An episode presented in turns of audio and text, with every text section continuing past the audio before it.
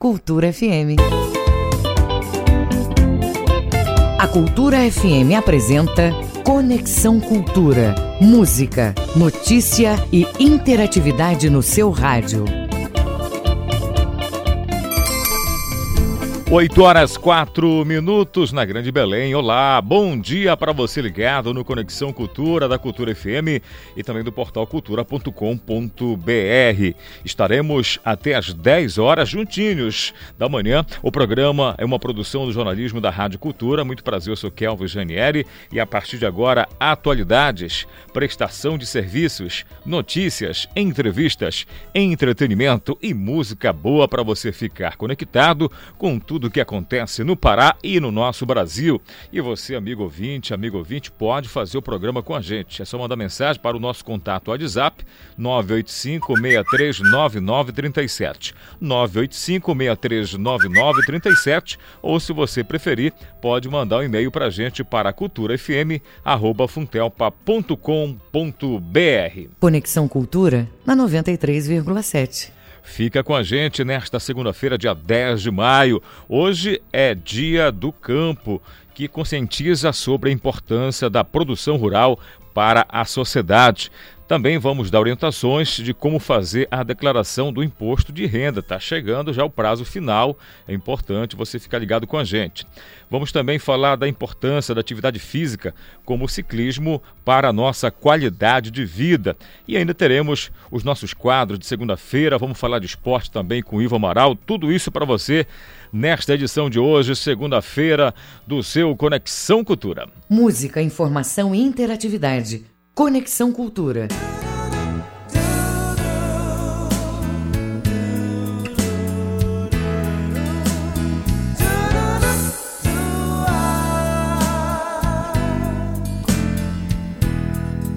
Eu quis provar do veneno. Essa é marcante aqui na sua Rádio Cultura FM, música de Chico César, é Chico César. Em 1989 foi a data que foi feita essa música. O nome dela é Beijo Cego e quem canta na voz inconfundível é Walter Bandeira. Bom dia para você. Agora, 8 horas 6 minutos na Grande Belém. Uma boa semana para você.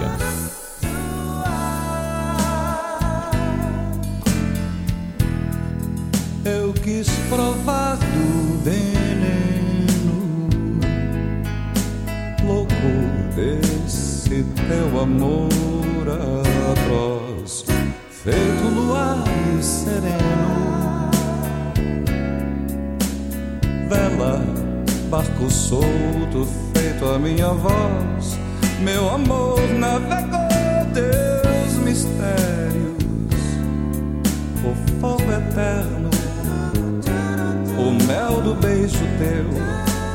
Uma canção pra você, meu amor, navegou teus mistérios, o fogo eterno, o cheiro de amor invade o amanhecer.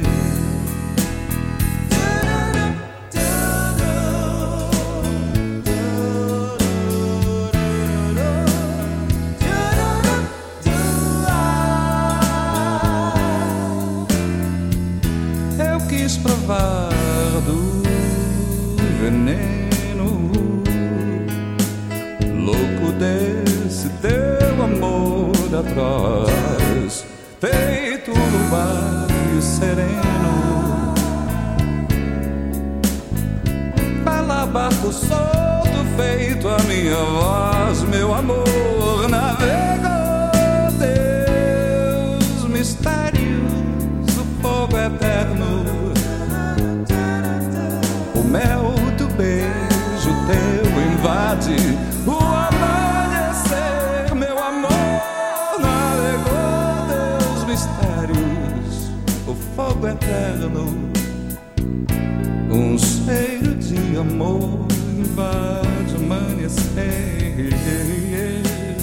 amor.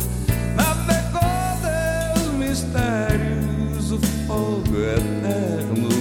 Um cheiro de amor, uma canção pra você, meu amor. Navegou teus mistérios, do fogo eterno. Um cheiro de amor invade o amanhecer. Meu amor navegou Deus mistérios do fogo eterno. Um cheiro de amor, uma canção pra você. Meu amor.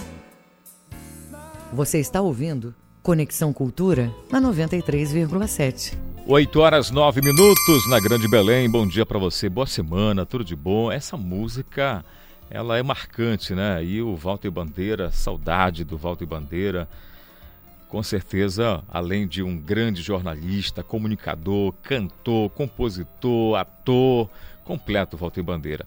E essa música, O Beijo Cego, como eu, como eu disse para você quando a gente né, começou a falar da música aqui, do Chico Sena, de 1989, ela traz uma canção assim, uma, uma tranquilidade, uma mensagem, uma poesia muito legal nessa música. E a gente precisa transformar a vida da gente também numa música, né? Uma música que possa trazer uma mensagem positiva, uma música alegre, uma música também dançante. É, é, o equilíbrio da vida, meu amigo, minha amiga. Eu sei que mais uma semana você começa aí pensativo, pensativa de como vai dar andamento na sua vida essa semana, pagar as contas e controlar aí, né, tudo aquilo que você precisa e deve fazer na responsabilidade que compete a você. Mas não perca aí a oportunidade também de fazer da sua vida uma música e ter fé em Deus e pensamento positivo. Eu tenho certeza que hoje vai ser mais um dia diferenciado na sua vida, vai ser mais um dia de batalha que você no final do dia vai falar assim: valeu a pena eu não baixar a cabeça. Então vamos juntos, estamos aqui levando para você a partir de agora então informações, um pouco também dessa mensagem para você dizer que nós estamos juntos e misturados. 11 horas 11 minutos e você pode e deve participar com a gente. Fique à vontade para você mandar sua mensagem para o 985639937. A nossa equipe já está aqui de plantão para receber a sua mensagem, para responder aquilo que você está também perguntando, sugerindo. Fique à vontade. E a gente já começa falando com ótimas e excelentes notícias, porque no final de semana chegou aqui no estado do Pará uma nova remessa de vacinas. E eu já vou direto para a nossa redação com o Marcelo Alencar, que tem essa boa notícia para a gente, porque é mais vacinas chegando, Marcelo, e mais pessoas sendo imunizadas. Bom dia para você, Marcelo.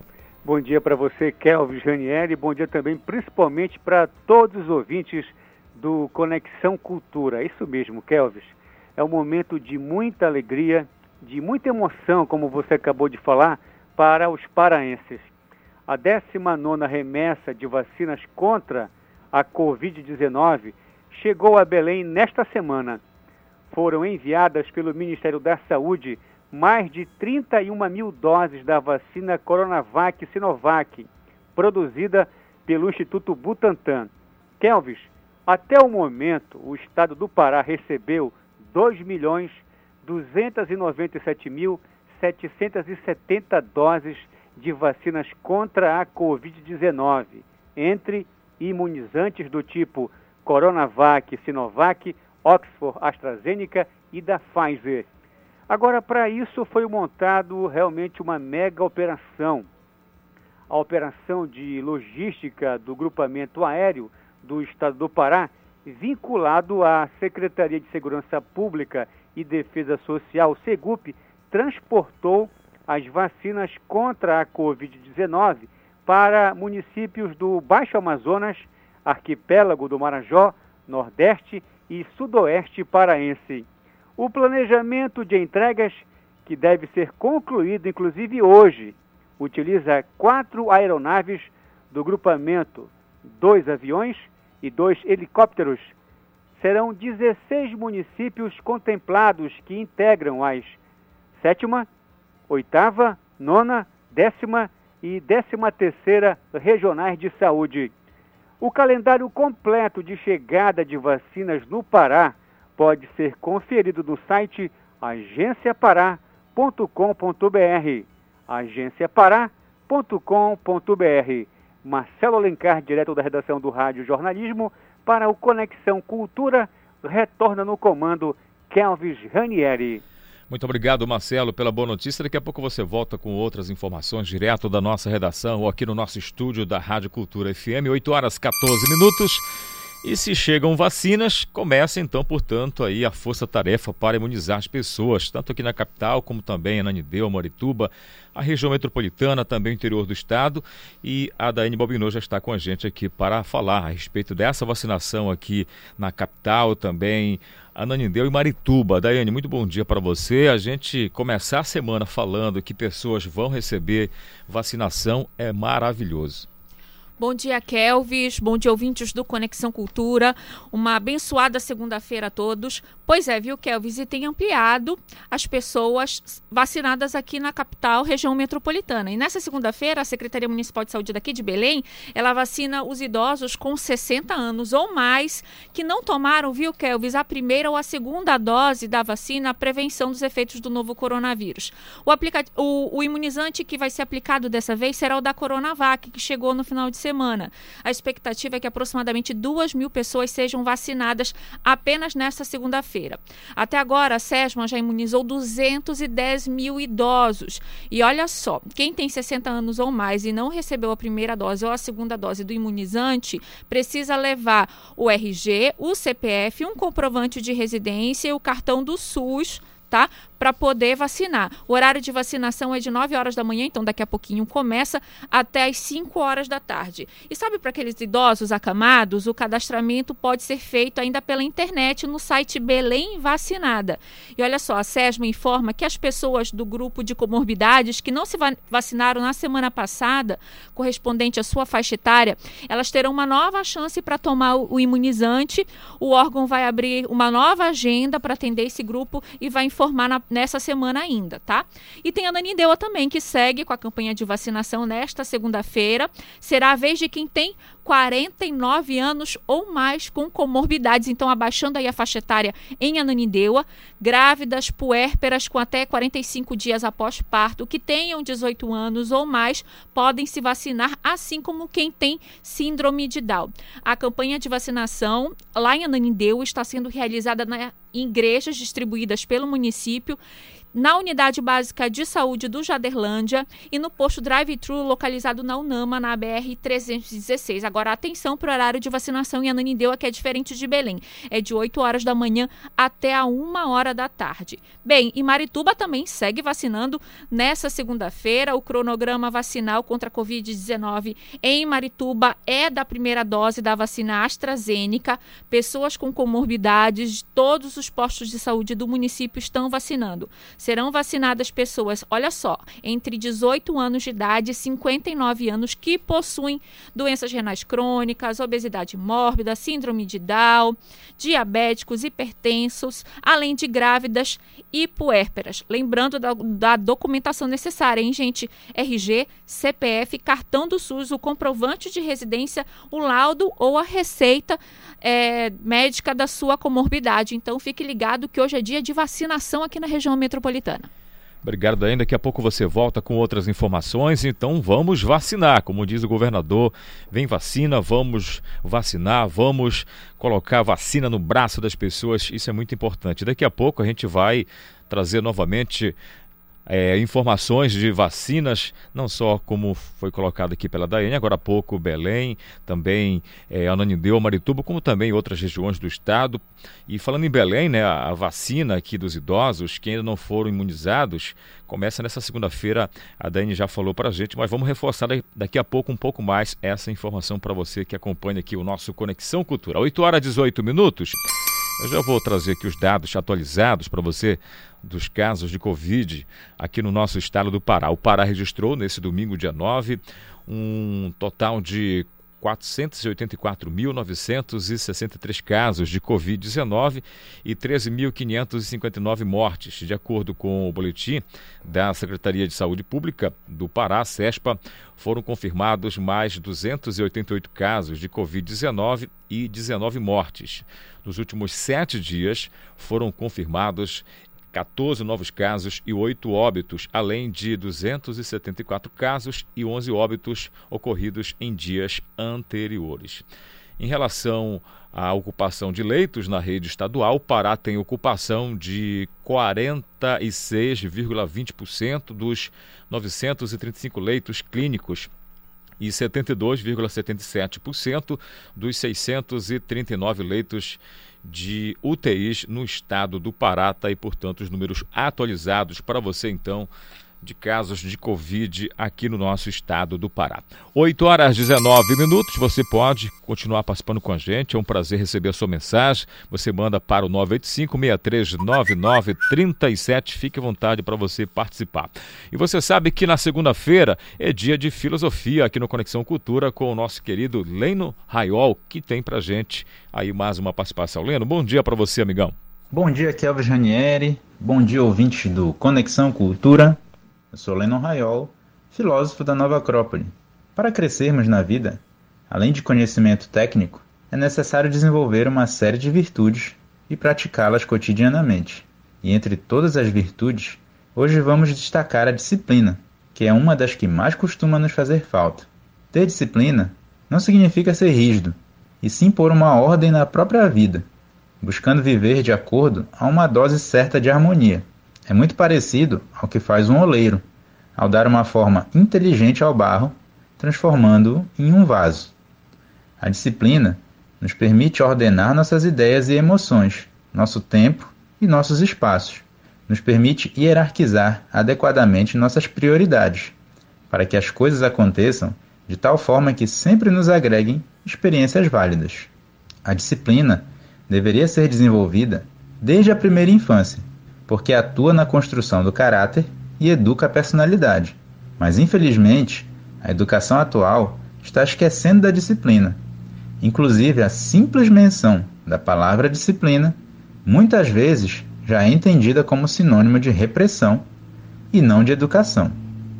E no afã de que as crianças se expressem livremente, as deixamos atuarem guiadas por seus instintos e caprichos.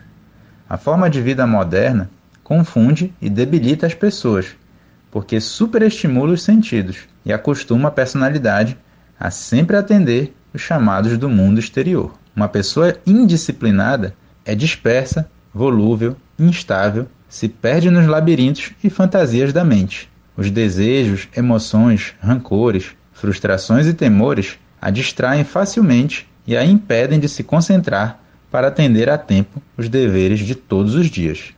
Já uma pessoa com disciplina ordena sua mente e emoções, se fortalece e desenvolve a necessária atenção que a permite cumprir seus deveres, ainda que ela não seja perfeita.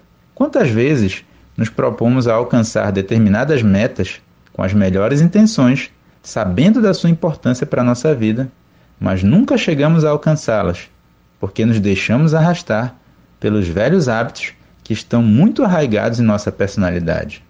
Esses hábitos ruins nos distraem, nos fazem esquecer as nossas metas e descuidar do nosso crescimento humano. Uma pessoa disciplinada não perde seu centro e nem esquece de si mesmo. Uma outra boa imagem para a disciplina é a de uma pessoa que deposita uma pequena colher de areia, todos os dias, no mesmo local. Ao final da vida, essa pessoa teria construído uma montanha, devido à sua disciplina. Por isso há uma antiga máxima filosófica que diz: não há impossíveis, mas sim impossibilitados. Por isso, quando há disciplina, tudo se torna possível. Eu sou Lennon Raiol, filósofo da Nova Acrópole Belém. Siga a gente no Facebook, arroba Nova Acrópole Belém. Até a próxima semana. É com você, Kelvis. Muito obrigado, professor Leno Raiol, com a gente aqui no nosso Conexão Cultura. Na segunda-feira você volta novamente falando de filosofia. 8 horas 23 minutos. Vamos fazer conexão com a região oeste do estado, mais precisamente Santarém, cidade maravilhosa. Por lá está o nosso querido Miguel Oliveira. Miguel, muito bom dia para você, companheiro. Conta pra gente aí como foi o final de semana por aí, movimentado? Oi, Kelvis. Bom dia, ouvinte do Conexão Cultura.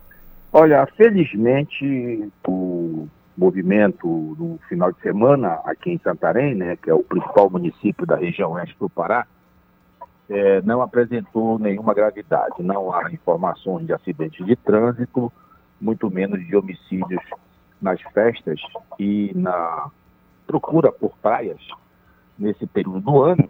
mesmo não tendo areia, né? Porque o rio está cheio, mas muita gente se concentra é, nos restaurantes, nos bares que ficam nos locais de praia em Santarém, como é o caso do Maracanã, na Zona Urbana, como é o caso de Ponta de Pedras e Alter do Chão e as praias de Belterra. Mas, Kelvis, é, aqui em Santarém, o assunto é outro, é água. Conta pra gente, então, como é que funciona, como é que está funcionando aí o abastecimento então de água na zona urbana de Santarém e também, como você falou aí, de um local muito bonito, Alter do Chão. Olha, Kelvis, você sabe, né, que obra de saneamento demora, né? Com certeza, Miguel, com certeza demora muito e às vezes para levar é, esse abastecimento de água tem toda uma engenharia por trás, não é verdade? Pois é, Kelvis, mas o problema é que quando você se depara com uma situação, por exemplo, é, aqui na região, em Santarém, passaram três governadores 12 presidentes da COSAMPA e um sistema localizado de água em um bairro da periferia, que vai também atingir e beneficiar mais cinco, é, estava paralisado há mais de cinco anos, Kelvin. Só para você ter uma ideia. E na última sexta-feira, o governador Helder Barbalho veio a Santarém inaugurar o sistema de água da COSAMPA do bairro do Livramento. E o presidente da COSAMPA, o José Antônio de Ângeles, ele foi muito claro, entendeu, em dizer, olha, passou todo esse tempo e só agora a gente conseguiu concluir no governo Helder. Quer dizer, quando você diz que demora, você não está achando que demora tanto assim, né, Gauss? É, tudo tem um prazo, né? Mas eu acho que se tiver uma boa vontade, um comprometimento maior, até porque nós estamos falando de água. A água é vida, né? Precisa chegar Exatamente. essa água na, nas residências, né? nas famílias aí que precisam, com certeza. E eu tenho certeza pois que é. essa água não é de graça, então, né? A gente paga, é, então é preciso ter um serviço de qualidade. É verdade. Então esse complexo vai distribuir água para quatro setores, atingir mais ou menos, beneficiar 70 mil pessoas dos bairros do Livramento, Santana, Santíssimo, Prainha e São José Operário. Quer dizer, essa é uma etapa do grande projeto do governo do estado para que Santarém tenha pelo menos 90% do seu território na zona urbana com abastecimento de água e investimento que a COSAMPA fez aqui em Santarém. E a COSAMPA já vem aplicando seja de recursos do orçamento do Estado, seja de recursos do PAC, do Programa de Aceleração de Crescimento, ainda em governos federais passados, cerca de 150 milhões de reais para perfurar seis poços, construir cinco reservatórios e 300 quilômetros de novas redes. Então, essa unidade do bairro do Livramento está dentro desse projeto maior. Né? Lá foi construído um reservatório. Ainda no governo, começou a construção, Kelvin, ainda no governo Ana Júlia. Mas essa obra, ela teve tanto problema, só para você ter uma ideia, é a empresa que estava tocando essa obra, ela foi afastada, porque o madeirame, né, que protegeu os blocos de concreto, ele foi deixado dentro do reservatório. Ele não foi retirado. E aí só vieram descobrir isso anos depois, já no governo passado, que prometeu resolver o problema, não resolveu. E agora foi resolvido, né, Miguel? a obra e ano passado o governo Helder retomou essa obra da COSAM. Agora, importante que está você... É importante agora, Miguel, para a gente já concluir esse assunto, que já está à disposição da população. Mas eu queria que você já pulasse para outro assunto aqui, já, a gente vai fazer o nosso intervalo aqui, o nosso primeiro intervalo, porque, na verdade, é uma prestação de serviço aqui no Conexão, né? Sobre o atendimento aí do INGEPREV em Santarém. Conta para a gente aí essa notícia boa. Pois é, o INGEPREV, ele está em Santarém, o seu serviço itinerante, né? É o Instituto de Previdência do Estado, né? Começa a fazer atendimento em praça pública aqui em Santarém, na Praça Barão de Santarém, conhecido como Praça São Sebastião. E aqui em Santarém é possível, nos, nos caminhões, né, nos ônibus do GPREV, na unidade móvel, é, você que é funcionário efetivo do Estado, né, você que desconta a previdência para o IGPREV, que é o Instituto de, de Previdência, né, Geral de Previdência do Estado, você pode ter consulta processual, saber como é que está ah, o seu benefício.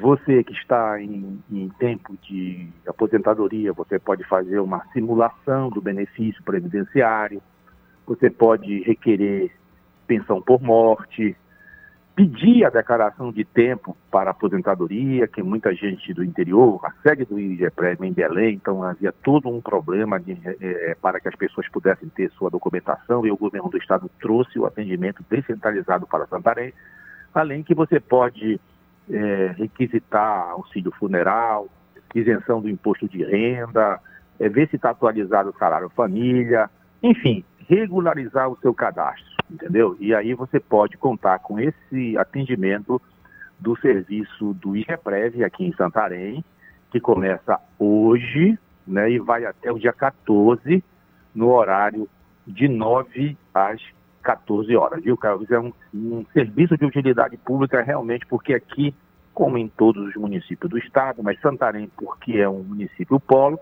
tem mais presença de órgãos estaduais, tem muito mais funcionário estadual, e aí muita gente precisa realmente desse atendimento. Com certeza, Miguel. Uma excelente notícia que você trouxe aí para a região, para Santarém, tão importante. Quero te agradecer pela sua participação direto de Santarém, região oeste do estado, aqui no nosso Conexão Cultura. Obrigado, uma pois boa é, semana. Amanhã você volta. Só para completar, para não deixar o nosso ouvinte sem informação, você falou em água de Alter do Chão rapidinho é que lá em Alter do Chão há um projeto específico para a comunidade de Alter do Chão que o governo do estado da Serventa Cozampa está executando desde o ano passado e promete entregar as obras no final deste ano. Grande abraço, até amanhã. Valeu, grande Miguel, com a gente que sempre trazendo informações de Santarém. 8 horas 30 minutos, o nosso primeiro intervalo. Daqui a pouco a gente volta com mais informações para você. Estamos apresentando Conexão Cultura.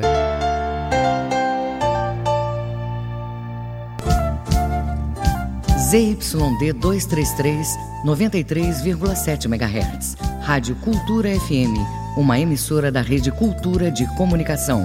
Fundação Paraense de Rádio Difusão, Rua dos Pariquis, 3318. Base operacional, Avenida Almirante Barroso, 735, Belém, Pará, Amazônia, Brasil.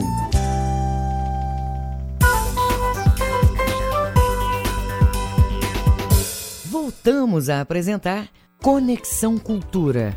8 horas 31 minutos na Grande Belém, para todo o estado do Pará, para o Brasil e para o mundo, pelo portal cultura.com.br. A gente vai levando as emoções e principalmente as informações conhecimentos nessa troca aqui que a gente faz com você de casa, ou você que está no trabalho nesse momento, ou você que nos dá a honra da companhia no seu carro, de repente você está indo para o trabalho agora, ou de repente está saindo da capital para o interior do estado, ou na sua embarcação aí, onde quer que chegue o sinal da Cultura FM, vai aqui o nosso agradecimento e um desejo de uma semana abençoada para você, com muita prosperidade. 8 horas 32 minutos.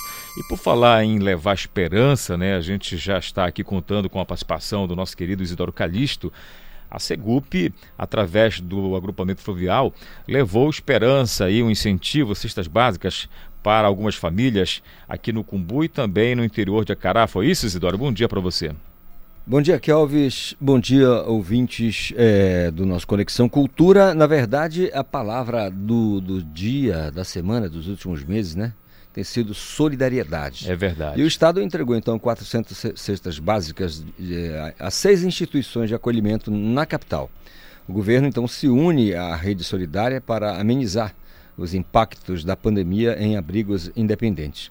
Em meio à crise sanitária provocada todo mundo sabe, pelo coronavírus, em todo o planeta, e no Pará não é diferente, né? Então, essa rede de solidariedade tem ajudado a, a mitigar a situação de vulnerabilidade social e alimentar em diversas famílias, para diversas famílias, na verdade, acolhidas em abrigos independentes.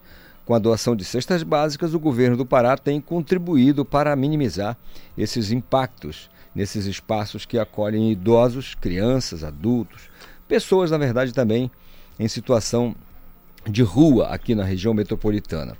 Ao longo da última é, terça-feira, só para você ter uma ideia, Kelvis, a Ouvidoria Geral do Estado, em parceria com a Secretaria de Estado de Assistência Social e Trabalho, Emprego e Renda, a CESTE, entregou 400 cestas básicas de gêneros alimentícios em seis abrigos de Belém.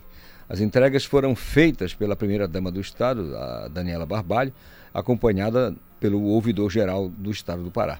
A pandemia, a pandemia, todo mundo sabe, tem é, provocado grandes desafios e nos abrigos não tem sido é, diferente essas situações. As pessoas passam por muitas dificuldades, é, quase todas em situação de absoluto, absoluta vulnerabilidade social, e aí o Estado entra com essa é, iniciativa, mas como um parceiro. Né?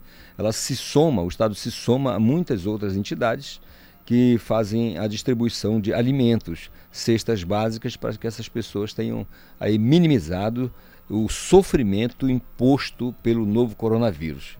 É o que a gente espera que continue acontecendo, que siga acontecendo, não só por parte estatal, mas por parte também da iniciativa privada. Afinal de contas, solidariedade é, é bom praticar, viu, Kelvis? Com certeza, Calixto.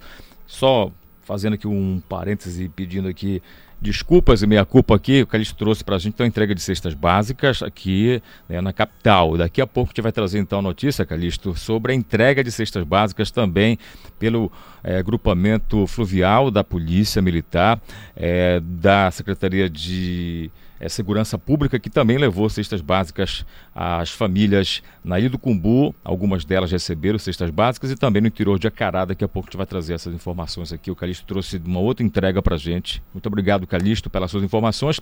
E daqui a pouco também a gente vai falar a respeito também a visita do governador lá em Santarém. O Miguel trouxe já as boas notícias de lá, mas também o governador fez entrega de cestas básicas para as famílias dos municípios que estão sendo é, afetados né, por conta das enchentes lá do Rio Amazonas. Ou seja, é levar um pouco né, de carinho aí e essa alimentação que chega nessas famílias com certeza faz uma grande diferença. 8 horas 35 minutos, agora na Grande Belém. A gente vai seguir aqui o nosso Conexão Cultura. Lembrando que você pode, deve participar com a gente, fique à vontade.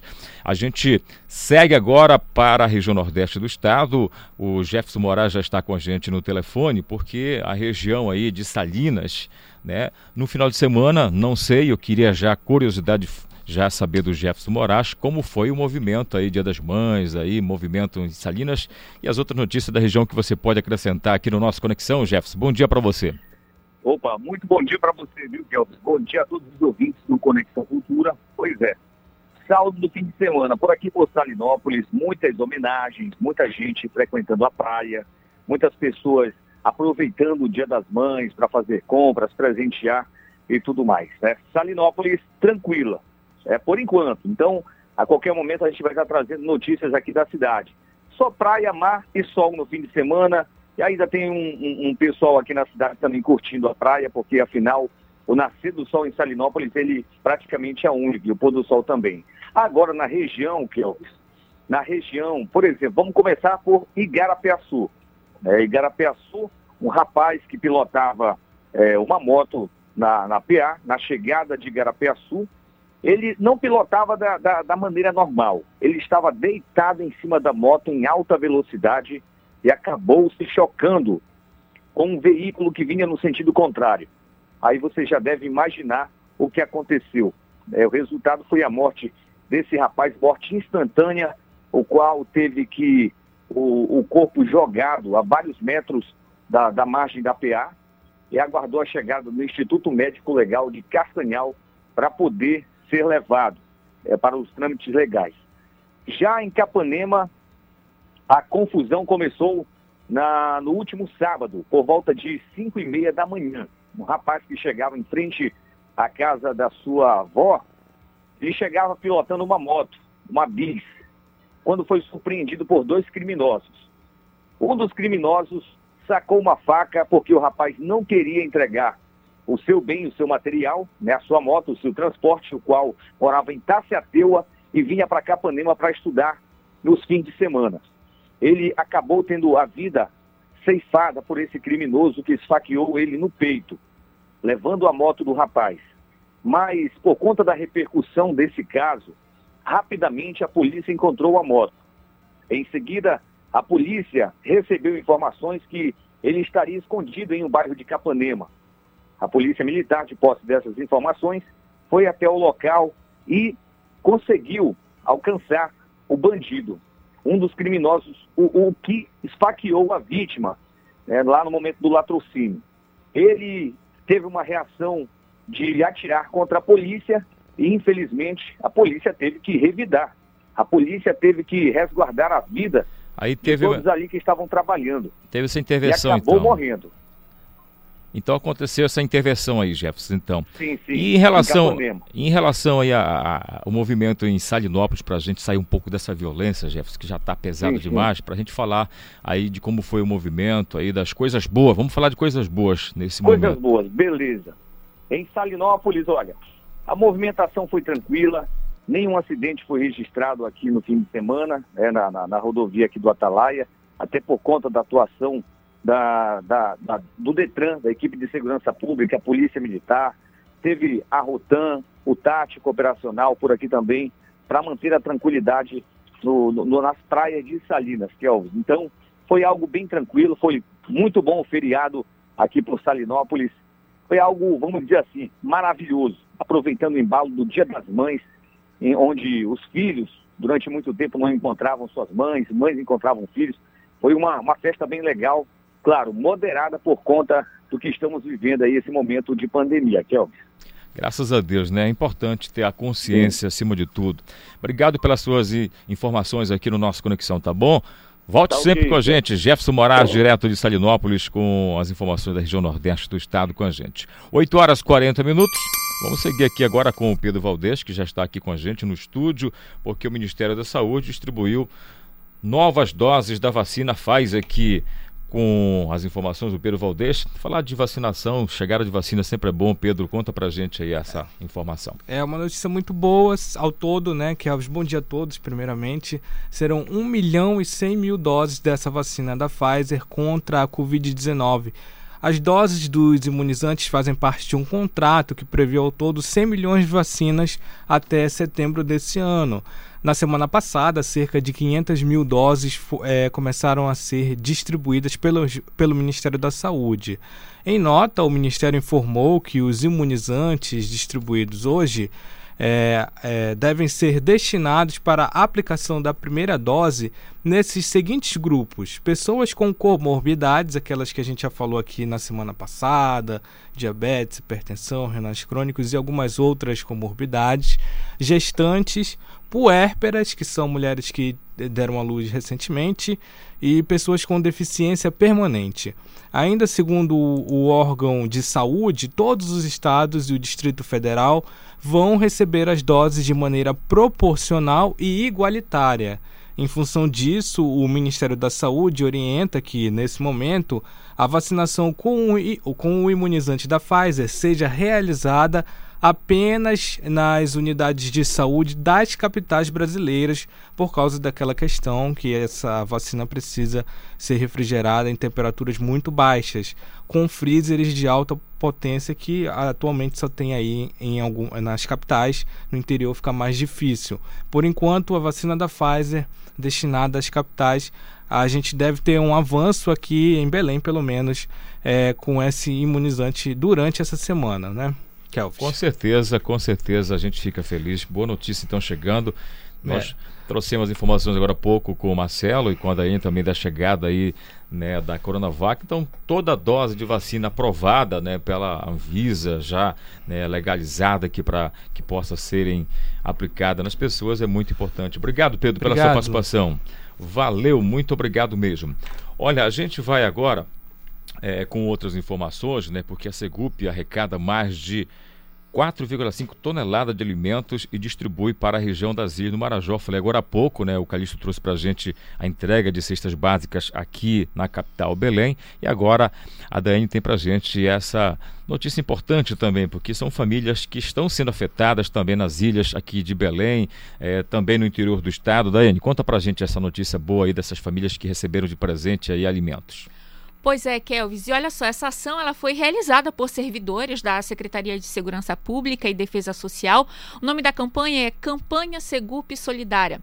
Ela arrecadou em pouco mais de 30 dias 4 toneladas e meias de alimentos que já começaram a ser distribuídas na semana passada para instituições religiosas, comunidades ribeirinhas e quilombolas. É, essa ação começou na sexta-feira. Os alimentos foram embarcados é, para moradores da Ilha do Marajó, entendeu? Entendeu? O tempo de viagem a gente sabe para chegada lá é distante, né? E aí é, é, esses alimentos foi também para a cidade de Portel. Foram 18 horas de viagem, mais de 100 cestas básicas foram entregues para o abrigo Fraternidade Católica Missionária Agape da Cruz, lá no município, totalizando 160 cestas doadas para a instituição e teve também a primeira entrega aqui em Ananindeu. Então, durante essa semana, a Secretaria de Segurança Pública está distribuindo essas quase 5 toneladas de alimentos arrecadadas na campanha Segup Solidária. Obrigado aí pelas suas informações, você ligado com a gente, obrigado pelo seu carinho. 8 horas e 44 minutos. Vamos falar de vacinação. Olha só, é, a vacina, uma vacina aí, né, que estava sendo muito comentado, ela foi aprovada pela OMS. A Tamires Nicolau vai contar pra gente. Na nota 1, Paulo Sérgio vai colocar pra gente. Tamires, conta pra gente essa boa notícia aí, essa nova vacina aprovada então pela Organização Mundial da Saúde. A Organização Mundial da Saúde aprovou a homologação de urgência para a vacina anti-Covid chinesa Sinopharm. O Comitê de Especialistas da OMS recomendou a vacina, o primeiro imunizante chinês aprovado pela organização internacional, para as pessoas de mais de 18 anos. As discussões para padronizar uma segunda vacina chinesa, Sinovac, estão em andamento. Outra vacina, Sinopharm, feita neste caso em Wuhan, também está sendo estudada para aprovação pela OMS. A entidade já aprovou o imunizante da Moderna, da Pfizer, as duas vacinas AstraZeneca, fabricadas na Índia e na Coreia do Sul. Nesse caso, a OMS as considera como aprovações separadas, mesmo que o produto seja idêntico, e da Johnson Johnson chamada Janssen. Esse procedimento ajuda os países que não dispõem de meios suficientes para determinar a eficácia e a segurança de um procedimento por conta própria e a segurança de um medicamento por conta própria. Dessa forma, esses países podem acessar de forma mais rápida as terapias. Tamires Nicolau, para o Conexão Cultura. Muito obrigado, Tamires Nicolau, pelas suas informações aqui no nosso Conexão Cultura. Com certeza, então, se a OMS já aprovou, logo, logo, então, essa vacina vai estar à disposição de vários outros países e, quem sabe, também aqui no Brasil. 8h46 da manhã, vamos com boas notícias, porque o Calixto, né, o Isidoro Calixto, já está de volta com a gente aqui no estúdio para falar sobre a entrega do terminal hidroviário de Almeri, no Baixo Amazonas. Conta pra gente essa boa notícia, Calixto. Pois é, Kelvis, é o desenvolvimento, a melhor qualidade de vida para a população do Baixo Amazonas, uma população às vezes sofrida e que precisa do apoio eh, estatal. Né? Então o governo entregou o terminal hidroviário da cidade de Almerim, que fica lá no Baixo Amazonas, na beira do lendário Amazonas. Aliás, é Bahia, uma Bahia bem em frente à cidade, que, diga-se de passagem, cidade alta e baixa, assim como Monte Alegre, que também é no Baixo Amazonas. Então o terminal conta com cadeiras confortáveis, aparelhos de televisão, banheiros confortáveis também para as pessoas, uma sala de, para os órgãos do Estado que operam ali, né? E, enfim, toda uma, uma estrutura. Cerca de 35 mil habitantes lá da cidade serão atendidos é, no terminal hidroviário de passageiros e cargas lá de Almerim, que fica, como eu disse, na região do Baixo Amazonas. A obra foi entregue na última sexta-feira pelo governo do Pará. Foi construído ali às margens do rio Amazonas pela Companhia de Portos e Hidrovias do Pará, CPH. O novo por, o porto deve receber cerca de 4 mil usuários por mês e melhorar, como eu disse, o acesso ao município, cujo principal meio de entrada é uh, o hidroviário. Portanto, o, as ruas lá, como muitos aqui, né, muitos municípios aqui do, no, do norte do, do estado, eh, são os rios. Então, o governador Alder Barbalho ele participou da, da cerimônia lá de entrega da obra, ao lado do presidente do, da CPH, né, da, o Abraão Benossuli, e a prefeita lá de Almerim, a Maria Lucidalva de Carvalho, além de deputados e outras autoridades. E o governador aproveitou para destacar a importância do terminal hidroviário para aquela população, não somente para aquela população, mas para os municípios vizinhos, porque chega muita gente de, muita gente de Porto de Mós, de Vitória do Xingu, de Senador José Porfírio, de todos os municípios é, mais próximos e que fazem negócios é, em Almerim que tem parentes, pessoas que moram lá. Então, o orçamento é, foi de quase 4 milhões de reais investidos ali, recursos oriundos da Caixa Econômica Federal. O terminal conta com toda uma infraestrutura, como eu disse, no sentido de acolher e de ajudar a, a, melhorar o desenvolvimento da cidade de Almerim, uma cidade muito acolhedora de um povo trabalhador lá na beira do lendário Rio Amazonas. Kelvis Ranieri. Obrigado, Isidoro Calixto. Daqui a pouco você volta com outras informações. Então, com essa boa notícia aí do Baixo Amazonas, a gente vai então para o Marajó. O nosso querido Edelso, acho que caiu a ligação do Edelso Vale, a gente vai reconectar novamente para a gente saber as informações que repercutem aí no Marajó nesta segunda-feira para você ligado com a gente. 8h49 agora. Vamos com hoje na história, Paulo Sérgio. Curiosidade que sempre que a gente traz no nosso Conexão. Hoje na história, dia 10 de maio, em 1933, censura na Alemanha. Os nazistas realizam grandes queimas de livros em praças públicas. Em 1962, a Marvel publica a primeira edição do Incrível Hulk. Em 1975, a Sony apresenta o gravador de videocassete no Japão. Olha essa aí.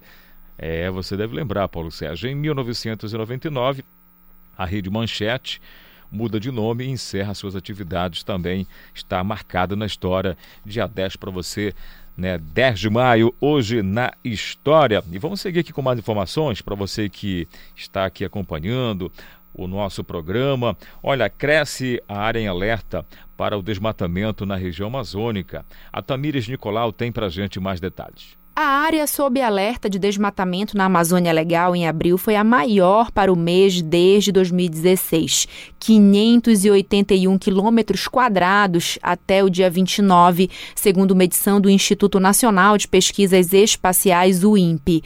É o segundo mês consecutivo em que os índices batem recordes históricos mensais. A Amazônia Legal corresponde a 59% do território brasileiro e engloba a área de oito estados como Acre, Amapá, Amazonas, Mato Grosso, Pará, Rondônia, Roraima e Tocantins, além de parte do Maranhão. Os alertas de desmatamento foram feitos pelo Sistema de Detecção de Desmatamento em Tempo Real do INPE, que produz sinais diários de alteração na cobertura florestal para áreas maiores que 3 hectares, tanto para áreas totalmente desmatadas como para aquelas em processo de degradação florestal, como exploração de madeira, mineração e queimadas. Os especialistas da rede analisaram analisaram que a queda geral de 15% só apareceu nos dados porque os alertas de julho, agosto e setembro de 2019 foram completamente fora da curva. Somente em julho de 2019, uma área equivalente a uma vez e meia a cidade de São Paulo tombou na Amazônia.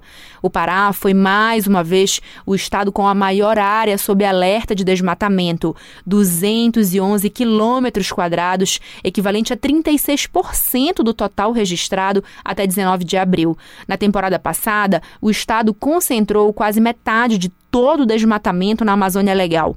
Em segundo lugar, veio o Amazonas, com 775 quilômetros quadrados sob alerta. Tamiris Nicolau, para o Conexão Cultura. É, enquanto isso a gente fica preocupado com esses dados, né? Muita coisa precisa se fazer para a gente evitar esse tipo de destruição da nossa Amazônia. Mas vamos ficar de olho. Ontem acompanhando é, uma entrevista no YouTube, eu estava vendo um projeto, né, que sai aí do Ministério do Meio Ambiente em relação às empresas privadas para patrocinar é, um trabalho de conscientização e de proteção da nossa floresta, as áreas que hoje é, são aí de interesse mundial, né, por conta da preservação. Então a gente vai ficar de olho então nesses projetos, mas tudo que vem para a gente levar educação, proteger para não destruição da Amazônia é muito importante. 8 horas e 53 minutos. Agora sim vamos fazer conexão com o Marajó. O Edelson Vale tem para gente as notícias aí do final de semana. Edelson, muito bom dia para você, companheiro. Conta para gente como estão aí os acontecimentos do Marajó. Bom dia, bom dia aqui aos ouvintes do Conexão Cultura, aqui no Marajó, cidade com status de Rainha do Arari. Localizada na parte oriental da ilha, a Cachoeira do Arari completa hoje 188 anos de emancipação política administrativa e para comemorar a data, a Prefeitura Cachoeirense, por meio de suas secretarias, realiza é, nesta data, hoje no caso, uma vasta programação, né? uma vasta programação que teve início no sábado, dia 8 deste mês, é, com a inauguração do CRAS Joia do Marajó. No domingo aconteceu o tour ciclístico com as Brutas do Pedal. Hoje teremos às 10 horas uma sessão solene em comemoração ao nível da cidade do Salão Paroquial. Às 19 horas, missa na Igreja Matriz de Nossa Senhora da Conceição. Às 20 horas, a live dos 188 anos de Cachoeira do Arari, né? É, vendas de comidas típicas da culinária marajoara de forma delivery, como atrações da programação virtual, que será transmitida pela página da Secretaria de Turismo, Esporte e Cultura da cidade. Teremos artistas locais, Zezinho Viena, Genésio, Fran Nunes, Pedrão do Samba e Álvaro Júnior. Participação também do Grupo de Artes e Tradições Aruã, com mestre Madureira, Davi Luizinho e Poca, como atração principal, show de Ellen Patrícia e Banda Cheiro Verde. Cachoeira do Arari foi criada em 10 de maio de 1833. Em Chaves, aqui no Marajó, município localizado no extremo norte da ilha, o Poder Legislativo da cidade continua com suas atividades suspensas, segundo o presidente do Legislativo Chavense, vereador Fabri, é, é, Tibúrcio da Silva, o ato se dá por absoluta falta de segurança. O parlamentar relata que decidiu no dia 2 deste mês suspender por tempo indeterminado as atividades presenciais naquela casa legislativa. A medida foi, segundo ele, é, pelo fato das manifestações ocorridas no dia 28 e 29 de abril passado, quando dezenas de, de apoiadores do prefeito da cidade, pastor Zequinha, é, cercaram o prédio da Câmara e fizeram ameaças contra os parlamentares. De Soura, Adelson Vale para o Conexão Cultura. Muito obrigado, companheiro Adelson Vale, com a gente. Informações aí do Marajó, importante aqui no nosso Conexão Cultura, 8 horas e 55 minutos. Agora você ligado com a gente no nosso Conexão Cultura. Vamos continuar falando de vacinação, mas dessa vez contra a gripe. Primeira etapa da vacinação contra a gripe termina hoje e o Marcelo Alencar tem para gente essas informações. Exatamente, Kelvis. É, encerra hoje a primeira fase da campanha nacional de vacinação contra a gripe, tendo como grupos prioritários as crianças de seis meses a menores de seis anos, as mulheres puérperas as gestantes e os trabalhadores de saúde. Kelvis, as metas atuais é alcançar 430.360 crianças de 2 a 4 anos, 146.178 crianças de 5 anos, 17.055 puérperas, 103.754 grávidas e, por enquanto, 125.853 trabalhadores de saúde, que correspondem a 80% da meta total. O objetivo da campanha é reduzir complicações, internações e a mortalidade é, decorrente das infecções causadas por três tipos do vírus influenza na população alvo do programa, ou seja, influenza A, H1N1, influenza A, H3N2 e influenza B. E um detalhe: mais informações sobre os postos de vacinação as pessoas podem encontrar no site agenciabelém.com.br. Enquanto termina a primeira etapa de vacinação contra a gripe para esses públicos, a Secretaria Municipal de Saúde informa que a partir de amanhã inicia a vacinação contra a gripe para os idosos de 60 anos ou mais e professores de instituições públicas e privadas. Esta é a segunda etapa da campanha, que, é, que começou em abril e foi dividida em três fases pelo Ministério da Saúde. Kelvis, nesta nova etapa, a meta é vacinar 216.480 pessoas, das quais 199.150 são idosos e 17.330 professores. A vacina está disponível em mais de 50 salas de Belém que funcionam de segunda a sexta-feira, das 8 horas da manhã às 5 horas da tarde. Mais informações no site agenciabelém.com.br. Valeu, Marcelo. É isso. Então vamos aproveitar o momento. A gente está fazendo vacinação contra a Covid-19, mas também é importante você fazer a vacinação contra a gripe.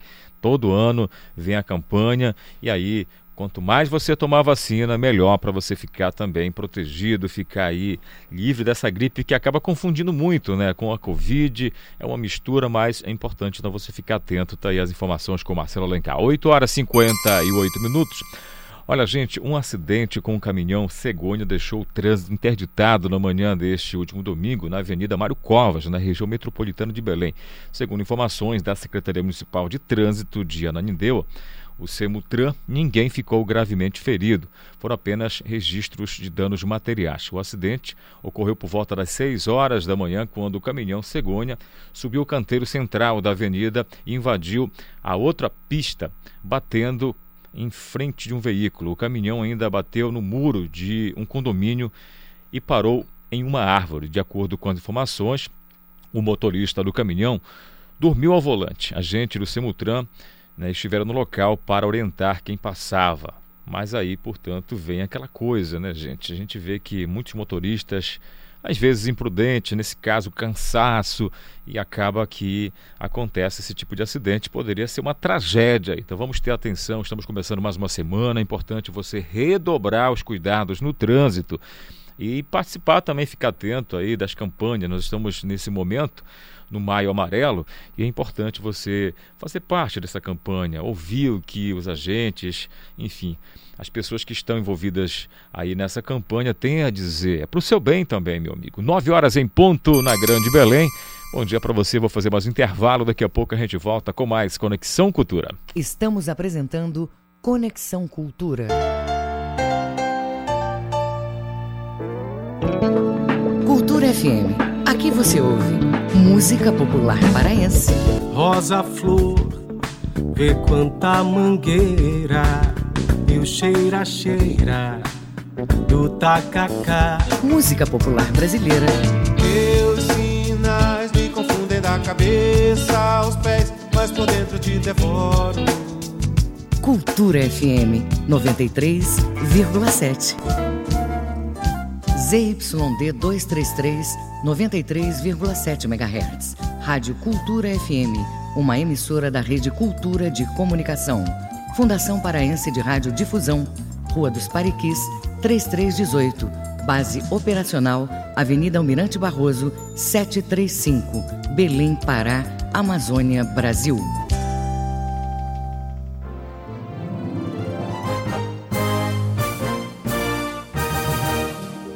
Sinfonia 93. Segunda, 8 da noite, na Cultura FM.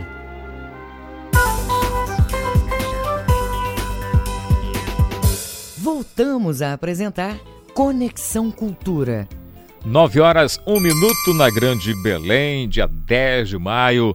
Você ligado com a gente aqui no seu Conexão Cultura e você pode, deve participar com a gente. Fique à vontade para você mandar sua mensagem, onde quer que você esteja, para o nosso contato WhatsApp 985-639937 ou se você quiser pode mandar um e-mail para a gente para culturafm.funtelpa.com.br. Olha, o IPVA de carros com fim de placas 46 e 66 tem desconto até esta segunda-feira. Se você né, está aí e não sabia, é bom correr para pagar logo então. O Pedro Alves tem para gente as informações. Até hoje, dia 10, os proprietários de veículos com final de placas de 46 a 66 poderão pagar o IPVA com desconto. Motoristas que não têm multas de trânsito há dois anos pagam 15% a menos no valor. Aqueles que não receberam multas no ano passado recebem 10% de desconto, e nas demais situações, o desconto é de 5%. O benefício não é cumulativo.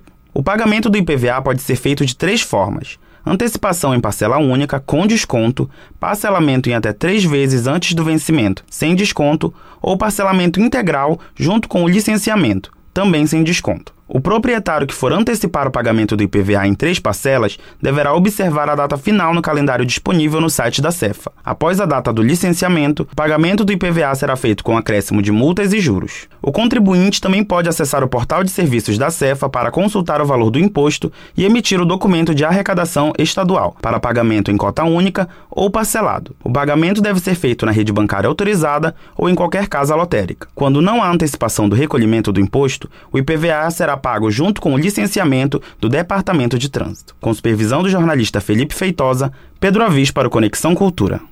Obrigado, Pedro, pelas suas informações. 9 horas 3 minutos. Você ligado com a gente no Conexão. Muito obrigado pelo seu carinho.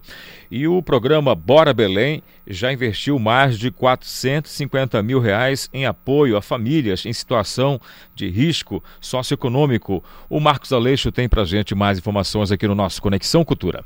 O Programa de Renda Cidadã Bora Belém, uma cooperação entre Governo do Pará e Prefeitura de Belém, já repassou até sexta-feira R$ 452.150, sendo 50% de recursos estaduais e 50% municipais. Com esse montante foram beneficiadas 1.507 famílias em vulnerabilidade que estão recebendo benefícios de até 450. Reais. O Bora Belém é um programa criado pela Prefeitura de Belém com a adesão do Governo do Pará, destinado a famílias em vulnerabilidade, agravada pela pandemia da Covid-19. Os critérios para a concessão do benefício são famílias com renda per capita mensal ou inferior a R$ 89,00 consideradas de extrema pobreza. Monoparental feminina, quando apenas a mulher assume a responsabilidade pelo parentes. Família monoparental, famílias que tenham composição familiar de 0 a 18 anos. Famílias com gestantes ou mães em fases de amamentação para liberar os recursos do Bora Belém, as equipes da FUNPAPA visitam as famílias para confirmar os dados cadastrais. Apenas após a checagem, a Fundação autoriza o Bampará, caso o operador financeiro do programa, a realizar o pagamento. As famílias já visitadas podem consultar a aprovação do benefício. Anote o site ce.bampará.b.br barra Bora Belém. Marcos Aleixo para o Conexão Cultura. Obrigado, Marcos Aleixo, pelas suas informações. É isso, é distribuir renda. É importante esse, esse momento, essa força-tarefa do governo do Estado, das prefeituras, do governo federal, é, as entidades, as ONGs que estão levando aí esse gesto de compartilhar as coisas. Isso é muito importante. Tem muita gente que está passando fome mesmo, muita gente que não vai conseguir abrir as portas novamente do seu estabelecimento porque quebrou literalmente. Então, facilitar, levar esse acesso, essa renda é muito importante. 9 horas 5 minutos e vamos seguir aqui com agora a participação convidados. Olha, nesta segunda-feira, dia 10 de maio, é comemorado o Dia do Campo, uma data criada com a intenção de chamar a atenção para a importância do campo para a economia também para o meio ambiente e para a sociedade de modo geral, além de incentivar a produção sustentável de todos os seres humanos e também empresas que trabalham direto ou indiretamente com atividades relacionadas ao campo.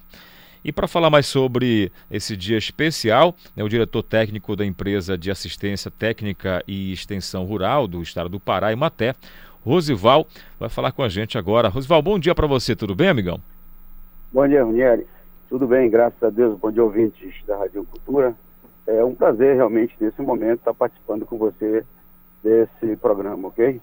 Com certeza, o prazer é todo nosso. Fala pra gente então aí dessa comemoração, hoje o Dia do Campo, ou seja, tudo a ver com a Emater, que trabalhem muito para levar tecnologia, conhecimento, compartilhar né, tudo aquilo que vem sendo pesquisado, estudado, para chegar né, diretamente ao homem do campo, que trabalha, né, que mete as mãos literalmente nessa terra abençoada para que possa chegar os alimentos com qualidade nas nossas casas. Conta para a gente a importância dessa data para vocês aí que fazem esse trabalho maravilhoso. Olha, é o seguinte, primeiro que, que nós temos dois aspectos, o dia no campo, o dia de campo, né?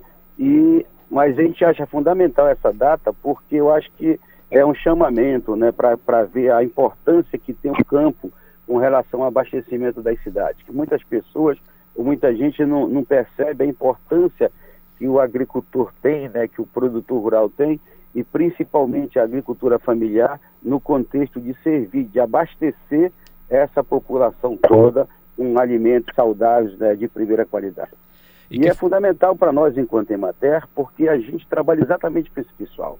A gente tenta levar tecnologias, tá certo, para que cada um mais ele produza não só com quantidade, de, em maior quantidade, né, com menos custo, mas também com qualidade de produto. Então, é fundamental para nós, enquanto Emater, isso vem ao encontro das nossas expectativas, né, juntamente com o produtor, juntamente com o campo propriamente dito, aqueles que labutam na busca cada vez mais de sobreviver através da sua produção rural e traz para a mesa do produtor, contribuindo principalmente o agricultor familiar com mais de 70% do que é posto na mesa do brasileiro. E uma atividade importante também é, Rosival, que não parou na pandemia, né? A gente continuou, graças a Deus, produzindo no campo com essas famílias que, de uma maneira muito humilde, mas que têm um conhecimento e hoje muito mais com a ajuda de vocês, continuaram produzindo para que a população mundial pudesse é, se alimentar. Então isso é muito importante a gente destacar aqui a importância. E lendo aqui alguns dados, né, de acordo com o IBGE, apenas 16% da população brasileira hoje vive nessas áreas rurais.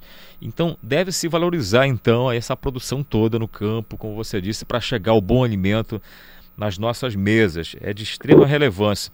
E eu já queria perguntar para você, então, né, essas ações da Ematé, porque hoje nós estamos falando de 144 municípios paraenses que buscam no dia a dia esse desenvolvimento sustentável para melhoria da qualidade de vida da sociedade rural, não é isso?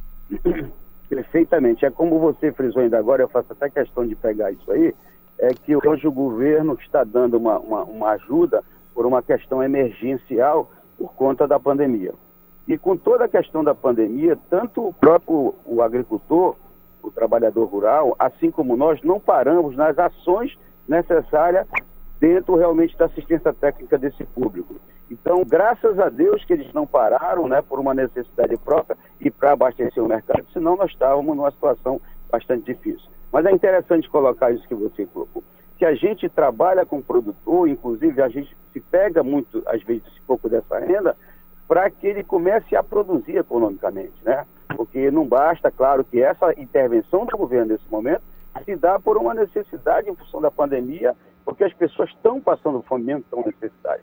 Mas a nossa intervenção, ela se dá também, principalmente, na questão da organização social desse público, na questão de vender por melhores preços, né? É, é produzir com qualidade. E, e, é interessante que a gente intervém quando tem esse, esse, apoio um pouco financeiro para que o produtor cada vez mais ele tenha um suporte econômico e assim é, ter sua sustentabilidade, entender se ter sua vida com mais dignidade, entendeu? Então para nós isso isso é, é, é, é importantíssimo esse nosso trabalho. a gente costuma dizer quando está em grupos discutindo nós nosso nosso pessoal da, da, da, da, da sensibilidade que nós temos e da, e da, da alegria que temos em trabalhar com esse público, que é um público muito bom, pessoas decentes, honradas e que cada vez mais a gente está buscando forma de viabilizar ainda mais a vida desses produtores, tá? Com certeza. Eu já queria que você falasse para a gente, eu sei que são vários os programas, projetos da Emater que chegam até essas famílias, esses agricultores, que como você vem falando aí, da importância deles né, para a gente ter uma alimentação de qualidade, um produto de qualidade. Você poderia destacar para a gente hoje, né, nesse momento que nós estamos vivenciando, assim, um dos programas assim diretamente que impacta na vida dessas famílias né, que estão produzindo nesse momento em todo o nosso estado do Pará? Bom, primeiro nós temos várias ações, nós temos várias metodologias de, de, de ação. Inclusive hoje nós estamos fazendo a videoconferência, nós estamos atendendo produtores por telefone, pelo, o, pelo WhatsApp, nós estamos atendendo produtores pessoalmente, não, não, não permitindo que se aglomere mais de cinco pessoas, respeitando todas a, a, as, as questões né, de, de, de, prevenção, como usar máscara, como usar seu álcool gel. Nós estamos tentando botar em todos os escritórios as condições possíveis para os extensionistas, para os nossos colegas, para que eles é, evitem contaminação. Mesmo assim, evidentemente, alguns têm sofrido é, temos perdido alguns colegas nesse contexto, por conta da pandemia, mas a, o nosso trabalho continua. Ele pode estar presencial ou ser por telefone, como já disse, e inclusive fazendo práticas né, com o produtor, mas sempre tendo aquele cuidado, no máximo três, quatro pessoas, tá certo? Nós estamos colocando dois ou três colegas nossos para ir até o campo, no máximo dentro do veículo, tudo com máscara, com as condições, ou seja, nós estamos tentando desenvolver aquelas práticas de formas individuais e muito pouca coletiva.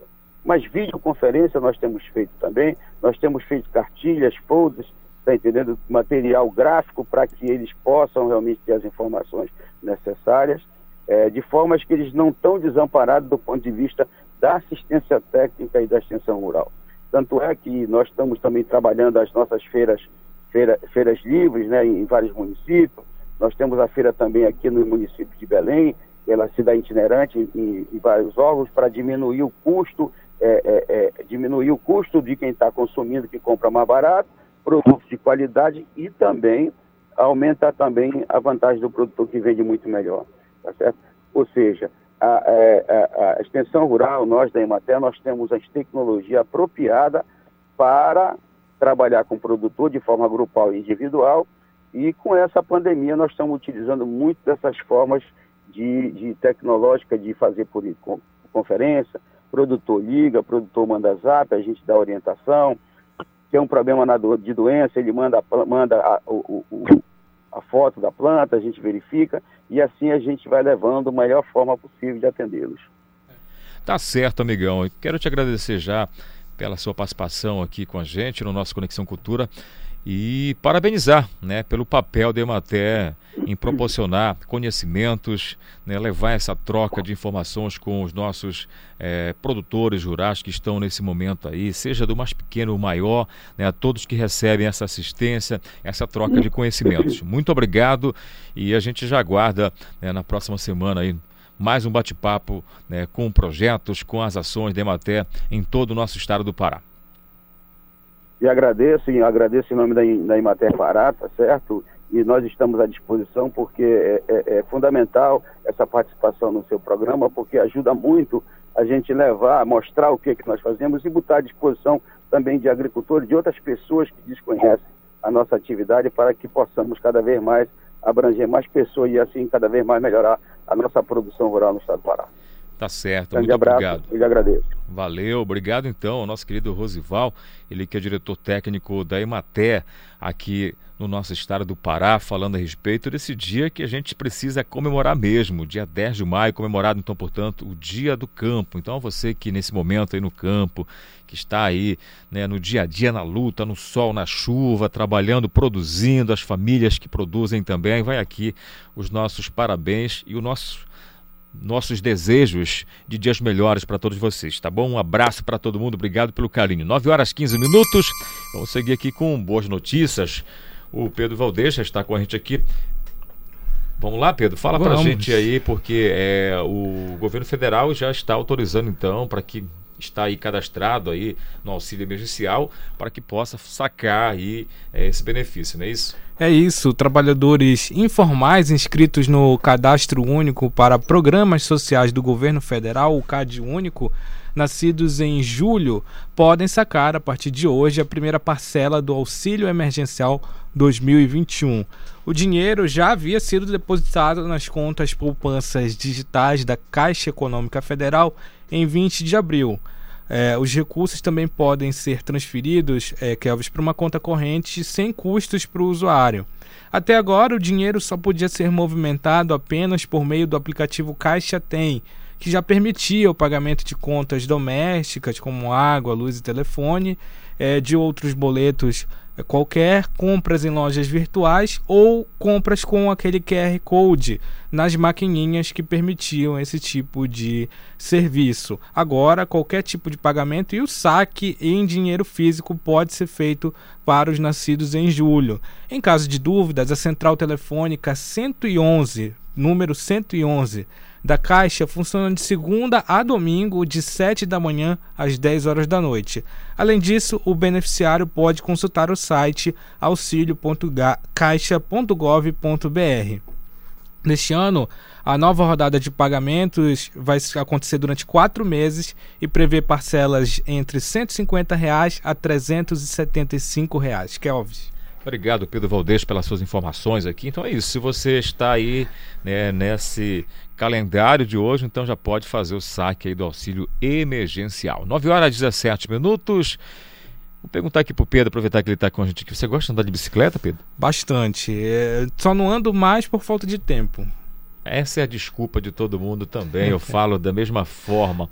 Mas eu acho que a gente precisa tirar um tempinho, Pedro, para praticar Cada algum tipo mais, de, de, esporte. É isso. Por que eu estou falando isso, Pedro? Obrigado, porque assim, ó, agora a gente vai conversar com uma pessoa que adora andar de bicicleta, praticar esporte. É isso mesmo, a gente vai falar com a ciclista Tamires Ambrosio, que né, se encantou pelo ciclismo isso há seis anos. Ela utiliza a web para incentivar as pessoas a pegar a bicicleta e pedalar, fazer essa atividade física que é maravilhosa.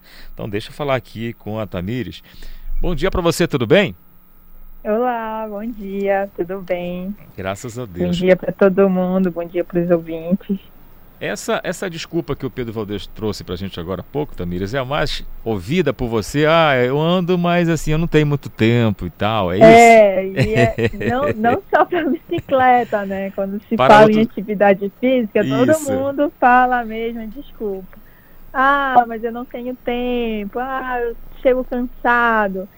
E aí não é bem por aí, né? Se a gente tirar meia horinha do tempo, dá para fazer sim, com certeza. Eu entendo perfeitamente.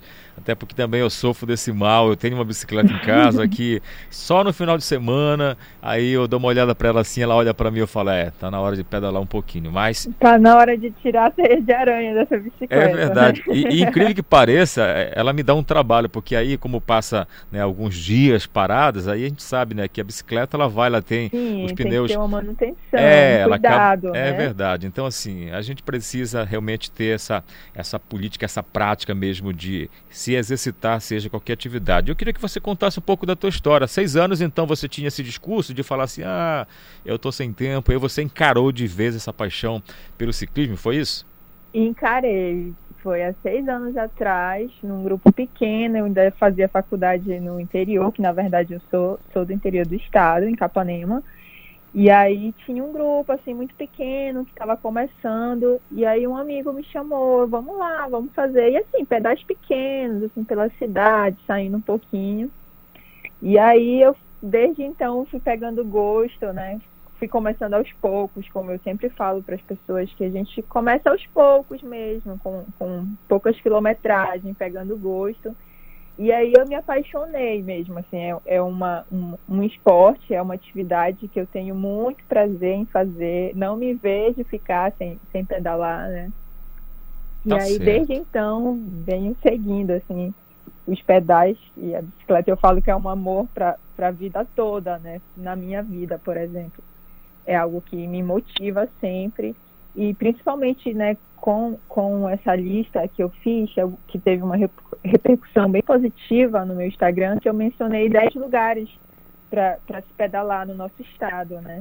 Então eu tive muito retorno das pessoas perguntando: ah, como eu faço? Eu quero começar. Então eu, eu gosto muito de receber essas perguntas porque eu acho que, principalmente hoje, né, a gente sabe o quanto que a atividade física ela é importante na nossa vida não necessariamente só o ciclismo, mas que a gente se movimente, né? O corpo ele precisa desse movimento. Com certeza. Então, quando as pessoas me retornam, né, perguntando sobre como começar na bike, no ciclismo, eu, eu, eu me sinto muito bem, né? Estou fazendo um bem para a pessoa, ela quer começar, ela quer despertar. E assim como eu fui levada, né, lá seis anos atrás, a, a conhecer o ciclismo, eu acho que as pessoas também precisam ter essa oportunidade de, de conhecer, né, se, se encantar por uma atividade.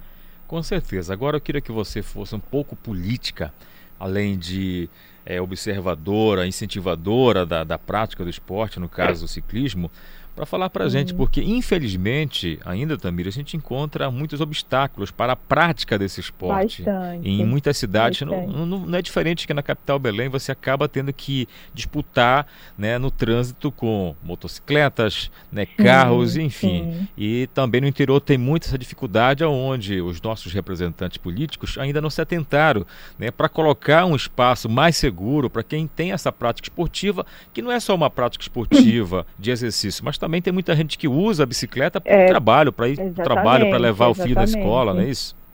Exatamente. Assim, é, um, é, uma, é uma realidade muito triste, né? Eu estou falando do, do lado só do benefício, mas eu acho que muita, uma parcela muito grande da população, principalmente aqui na capital, utiliza a bicicleta como seu meio de transporte, né? Para se locomover. E a gente, principalmente, eu, eu falo como o Brasil como um todo, a gente ainda está na contramão do mundo, enquanto você vê países, principalmente agora, né, na, na pandemia, é, incentivando o uso da bicicleta é, para abandonar o transporte, né? Usar a bicicleta como um principal meio de transporte. Só que lá eles têm condições para que isso ocorra, diferente daqui, né? Eu, eu, recebo sempre a pergunta: tu pedala em Belém? Tu pedala na cidade? Eu te confesso que eu tenho muito medo de, de pedalar em Belém pelo trânsito, né? É, a gente acaba tendo que, né? que dis, disputar, né, de uma forma muito injusta né, com, com os carros e a gente não tem ciclovia, nós não temos ciclofaixas, nós não temos até mesmo a educação do, do condutor, que ele não nos respeita. Né? Lógico que nem sempre o ciclista ele está com razão, mas se baseando no, na lei do trânsito, nós somos os menores, né? Nós somos os menores. Então, é, logicamente, os carros maiores eles devem proteger os menores no trânsito. Então é uma dificuldade muito grande que a gente enfrenta no transporte. Eu acho que os nossos governantes eles precisam pensar na cidade para as pessoas, né, para que isso ocorra. E, e, é uma briga constante, né? A gente tem visto ultimamente várias notícias de ciclistas que na volta para casa, infelizmente, acabam sendo vítimas desse trânsito que é tão cruel com os ciclistas. E a gente sonha um dia, né, ter nossos espaços. E, e, não é uma coisa tão inalcançável, né? A gente pede só espaços que, que nós tenham a oportunidade de ir e vir com tranquilidade. Espaços Eu e respeito, né, Tamires? É, é fundamental nesse processo é isso, todo. É que, que falta, sabe? É, é o respeito. Porque eu acredito que muita gente, eu escuto isso, adoraria usar a bicicleta como meio de transporte, mas sente medo, né? como eu sinto. E fora a contribuição que, que vocês, né, nós que gostamos da bicicleta, né, estamos contribuindo com um meio ambiente melhor, porque se você Exatamente. troca o carro, a motocicleta, o ônibus, enfim, aquilo que consome né, combustível por uma bicicleta, que é só transpiração, a gente ajuda muito o meio ambiente. Nós estamos falando de aquecimento global é, há muito tempo já, né? Políticas públicas, né? Por exemplo, na França, eles incentivam financeiramente as pessoas que trabalham a trocar o transporte pela bicicleta. Né? Mas como eu falo, lá eles têm condições seguras para que isso ocorra, né? Eu acho que aqui ainda no, no nosso país as pessoas ainda não conseguiram, apesar que na pandemia, né, as pesquisas mostram que nós tivemos um aumento né, do, do ciclismo, um aumento de pessoas andando de bicicleta. Então, eu acho que já, já passou da hora da gente começar a pensar né, na cidade e pensar nesses espaços. É verdade. que essa troca ocorra. E, e é importante isso que você está falando, porque aqui, voltando, falando aqui mais local, no nosso estado do Pará, a gente tem é, municípios que são novos. Eu vou dar um exemplo do município que eu morei há quase cinco anos, há um tempo atrás, que é Parabapebas, que vai completar agora é, 33 anos, que é um município muito novo, com uma população já bastante grande, uma cidade que tem vários investimentos né, não só né, do governo, que tem um PIB muito grande, mas também de outras empresas privadas, e que na minha militância enquanto jornalista lá da televisão, do rádio, eu falava muito isso. Vamos começar a pensar na construção também desse trânsito, né, enquadrando, é, colocando né, na pauta também as pessoas que utilizam esse tipo de transporte, é importante. E aí a gente cobrou muito isso lá, então acho que dá tempo ainda sim da gente rever. Dá, dá certeza, tempo da gente é. aqui na capital Belém, a gente já vem vendo uma políticas né, mais eficazes né, por conta dessa sim, situação toda, mas sim. dá para a gente melhorar muito ainda esse quadro. E eu queria que você falasse para a gente, fiquei curioso agora há pouco, quando você falou assim, né, de alguns locais seguros para a gente pedalar. Fale para a gente alguns aí rapidamente. Na capital, eu, assim, eu, por exemplo, eu gosto de pedalar, eu, eu não gosto de pedalar sozinha na cidade. Eu acho que são outra pauta, né? Principalmente quando tu és mulher, esse medo ele fica ainda maior. Então, assim, eu acho que a gente tem que tomar uns lugares para pedalar. Eu acho que sempre, sempre pedalar com alguém, sempre tentar escolher rotas que aqui na nossa, na nossa, na nossa capital eles estão tentando fazer, mas que tenha ciclovias ou que tenha a ciclofaixa, ou então manter né, a, a na, na, sua mão, na direita, onde você está, evitar trafegar na contramão. Mas eu acho que dá para você fazer uns passeios legais no Parque do Tinga, no Portal da Amazônia, né? Eu, eu, gosto muito, a gente sempre fazia uns pedais pelo centro histórico de Belém. Então, acho que esses, loga esses locais você ainda se sente um pouco mais seguro para pedalar aqui. Tá certo. Bom, eu quero te parabenizar primeiro pela atitude de você buscar a praticar esse tipo de, de, de, esporte e principalmente por incentivar outras pessoas também a fazerem isso e por ter essa consciência de que realmente nós precisamos ter dias melhores e espaços mais seguros, adequados para essa prática. A nossa magrela é a nossa amiga, a gente gosta dela, então magrela é o que a gente fala no meu interior é assim, para bicicleta, é, tá bom? A bicicleta, a é nossa a magrela, magrela a famosa magrela. Muito obrigado, é Tamires, pela sua participação e conte Eu com a gente agradeço. aqui com a nossa militância também positiva em relação a dias melhores na prática do ciclismo. Eu que agradeço por levar essa mensagem, pela oportunidade de estar falando aqui com vocês, para que mais pessoas se sintam à vontade a, a seguir um esporte. Eu acho que esse é um momento tão, tão difícil, né? A gente está passando ainda por um momento bem complicado. Então, você também conseguir se distrair, você conseguir é, respirar um arzinho mais tranquilo, né? Através de uma, uma prática de atividade, eu acho que é algo muito bacana. Então, eu agradeço muito a oportunidade por estar falando aqui com vocês. Agradeço muito, muito obrigada. Qual é o seu Instagram aí para quem quiser acompanhar esse incentivo? Para quem é, para quem quiser acompanhar, é Tami, T-A-M-Y, underline Ambrósio.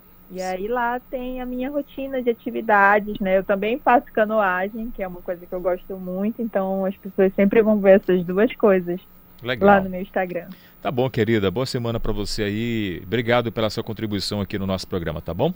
Para você também. Bom dia, bom trabalho. Muito obrigada. Obrigado. 9 horas e 29 minutos.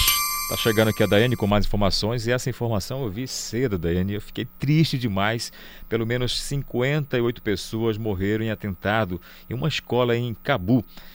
Vamos lá, conta pra gente. Meu Deus do céu, a gente vivendo a pandemia ainda mais esse tipo de situação acontecendo. Triste demais, né, Kelvis? O Ministério do Interior do Afeganistão que confirmou que pelo menos 58 pessoas morreram nesse atentado com bombas feito na noite de sábado junto de uma escola em Cabul. Mais de 100 pessoas ficaram feridas nas explosões. Segundo a pasta, primeiro houve a explosão de um carro na porta da escola, depois a detonação de duas outras bombas quando os estudantes em pânico do edifício.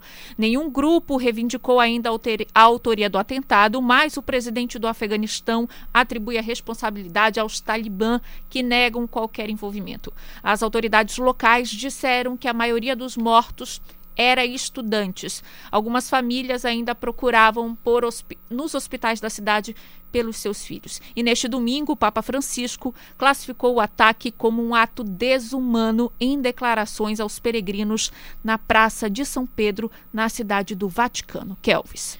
Obrigado, Daiane. Realmente uma notícia muito triste quando a gente vê ataques contra escolas, hospitais, e acontece muito aí nessa região do mundo. A gente fica muito triste com isso e vai mandando aqui de uma maneira muito distante, mas com o pensamento em Deus, força a essas famílias aí atingidas, a essas crianças. Situação nada fácil aí, essa notícia internacional que a Daiane trouxe pra gente.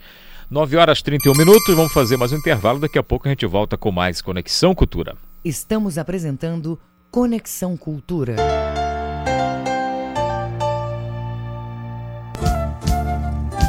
ZYD 233, 93,7 MHz. Rádio Cultura FM, uma emissora da Rede Cultura de Comunicação.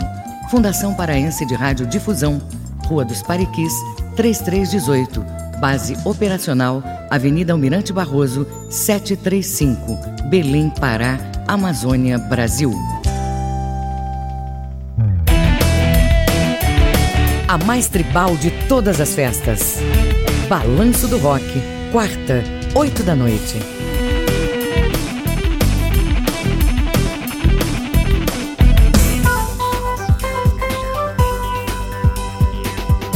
Voltamos a apresentar Conexão Cultura. Esporte no Conexão Cultura.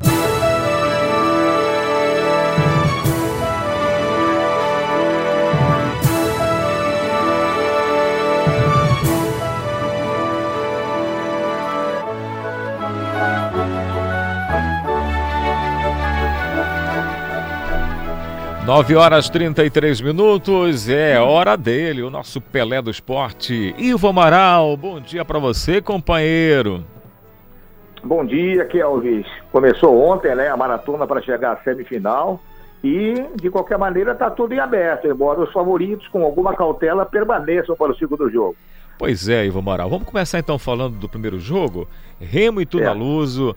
É. Eu já quero saber de você direto. Foi pênalti ou não foi pênalti, Ivo? Ah, mas foi um pênalti claro.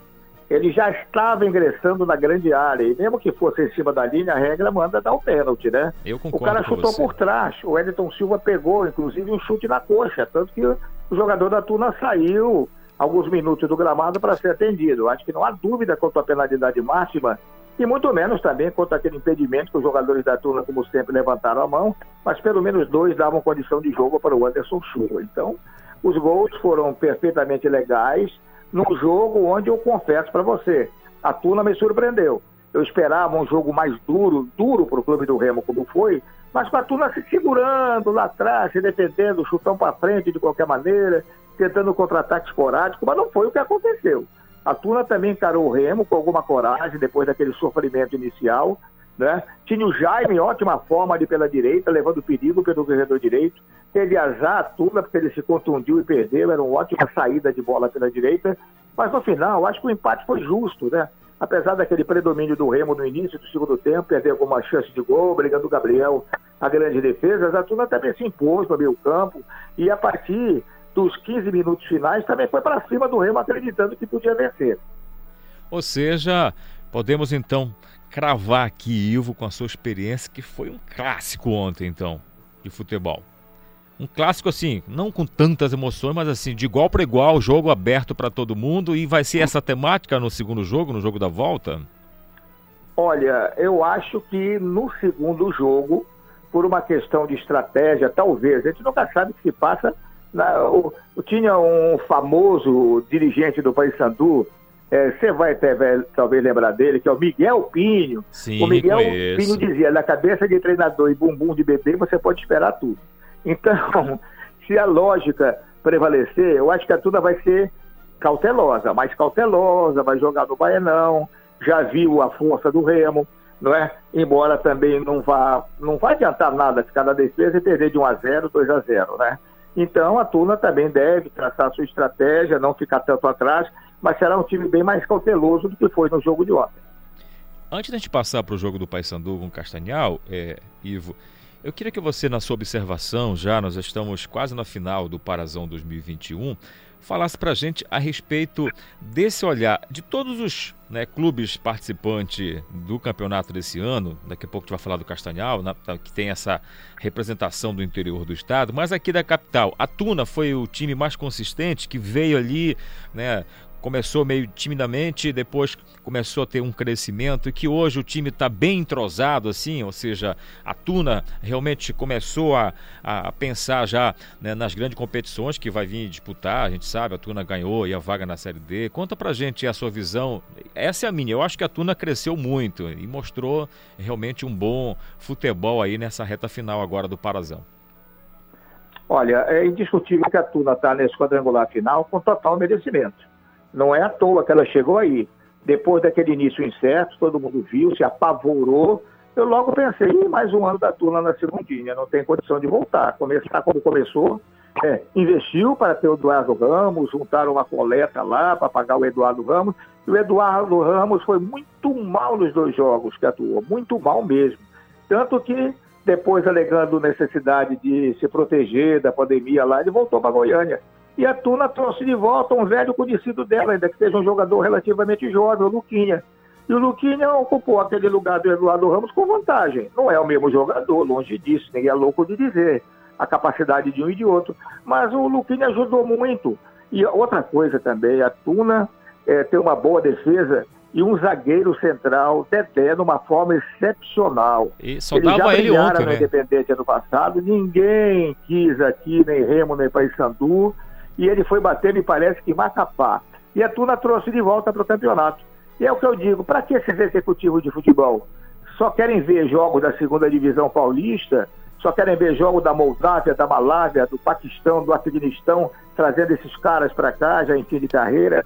O Dedé é um zagueiro que seria utilíssimo para o Paysandu. É verdade. Que só tem o, o Ian, que foi, apareceu por acaso lá, o Alisson e o Perema.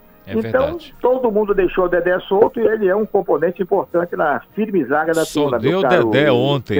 É verdade, só deu Dedé ontem. Parece que tinha uns 10 dele. A bola chegava nele e ele deu conta do recado. Mas vamos falar então do jogo do Paysandu com o Castanhal, Ivo. Ontem, então, no meu ponto de vista, o fator negativo foi o gramado. Acho que ele prejudicou muito as duas equipes para o bom andamento do futebol e principalmente, né, de repente, o placar que não veio, ficou em 0 a 0 Olha, eu vi uma declaração hoje no jornal do Itamar Júri que ele ficou satisfeito com a intensidade do Paysandu. Gostou a maneira como o Paysandu atacou corajosamente. Eu acho que a torcida do Paysandu não partilha dessa mesma opinião, eu acredito eu. Agora, não há dúvida, eu, eu não gosto quando falo do jogador, mercenário e tal. O jogador se empenha. O pessoal do Paysandu sua para valer. É, corre, corre e procura a vitória. Só que há muitas limitações na equipe. Começando pelo meu campo, o Paysandu trouxe uns 10 jogadores e ninguém sabe que é o titular até hoje. Não é? Tem o João Paulo, que nunca mais jogou, tem o Paulinho que entrou e saiu por contusão, tem o Jonathan, tem o Rui, tem o Ratinho, tem o Eliezer, ainda, ainda tem o Adriel, que ele trouxe para o primeiro jogo, vindo de uma divisão de base, que parece do Corinthians. E tem o grande fiasco até agora, que é o Bruno Paulista, contratado como grande atração internacional, e que o Churi não tem coragem de botar como titular. Deve ter suas razões, sem dúvida alguma. Tá certo. Mas assim, falando do jogo, Ivo, a expectativa para o retorno, para o segundo jogo, então, o que, que você espera já que ficou aí em aberto também? Olha, o Paysandu é um time grande, está sendo cobrado pela sua torcida. Ele vai ter que, além de melhorar a qualidade técnica, é como a gente diz, é o sangue dos olhos. Ele não vai admitir de maneira alguma ficar fora de uma final de campeonato, né? A torcida jamais aceitaria isso. Então o Paysandu vai ser um time bem determinado, não é o empenho que ensina ninguém a jogar futebol, mas acredito que, a exemplo do que eu disse no jogo anterior, se tivesse um favorito natural seria o Paysandu. Mas acredito também, depois de ver o Castanhal jogar ontem, que o Castanhal vai dar muito trabalho para o Paysandu.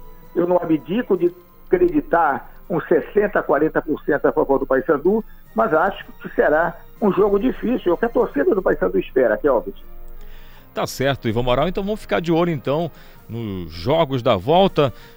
No dia 12, então, teremos às 15h45 Paysandu e Castanhal, aqui na capital Belém, na Curuzu. E no dia 12 do 5, às 19h15, teremos aí então o Clube do Remo e Tuna Luz decidindo. Vamos ver quem vai para a final. Um abraço para você, amanhã você volta e vamos continuar falando da preparação dessas equipes aí para esse retorno desses jogos.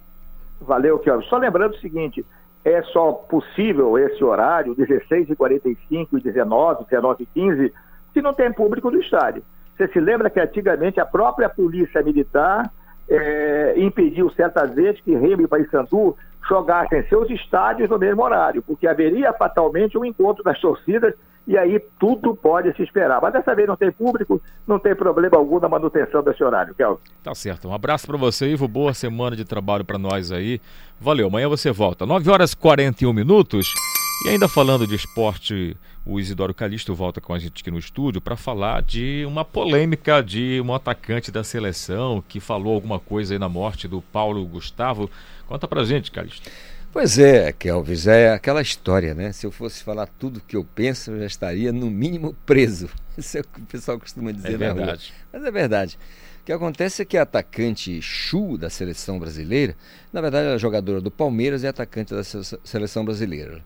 Ela tem sido duramente criticada por torcedores e jogadoras após fazer um comentário considerado preconceituoso sobre o humorista Paulo Gustavo, que morreu na última terça-feira todo mundo lembra, né? vítima da Covid-19. Em um comentário no Facebook, Chu afirmou que o humorista foi para o inferno.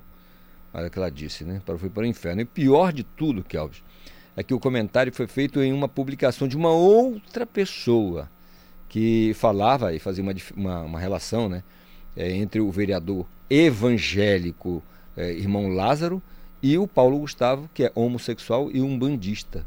E ambos foram vítimas da Covid-19. Então a intolerância gerou revolta entre os torcedores e alguns, algumas jogadoras da seleção brasileira e de outros clubes também brasileiros. A Marta, por exemplo, né? Marta é a referência maior, foi uma das primeiras pessoas a, a se posicionar. Ela disse: não julguem, não julguem, só Deus pode julgar. Ninguém sabe o dia de amanhã, disse a Marta. E faz uma pergunta: não é isso, pessoal, né? Ninguém pode julgar ninguém.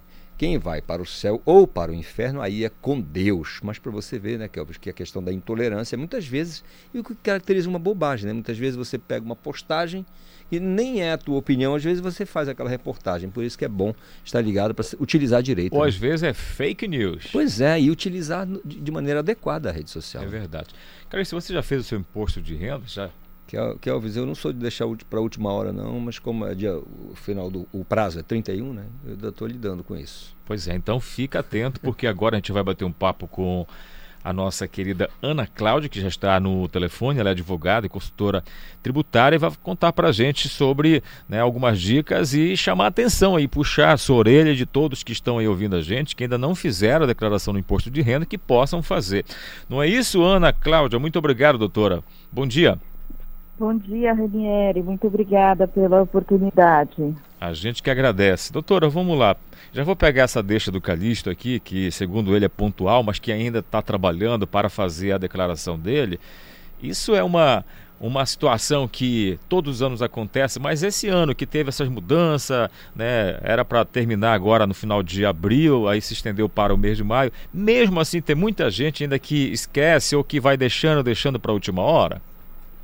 Ah, sem dúvidas. A Receita Federal ainda não recebeu uh, nem metade do total das declarações esperadas. Então, uh, de fato, a maior parte das pessoas é, acaba deixando aí para as últimas semanas para fazer a entrega da declaração.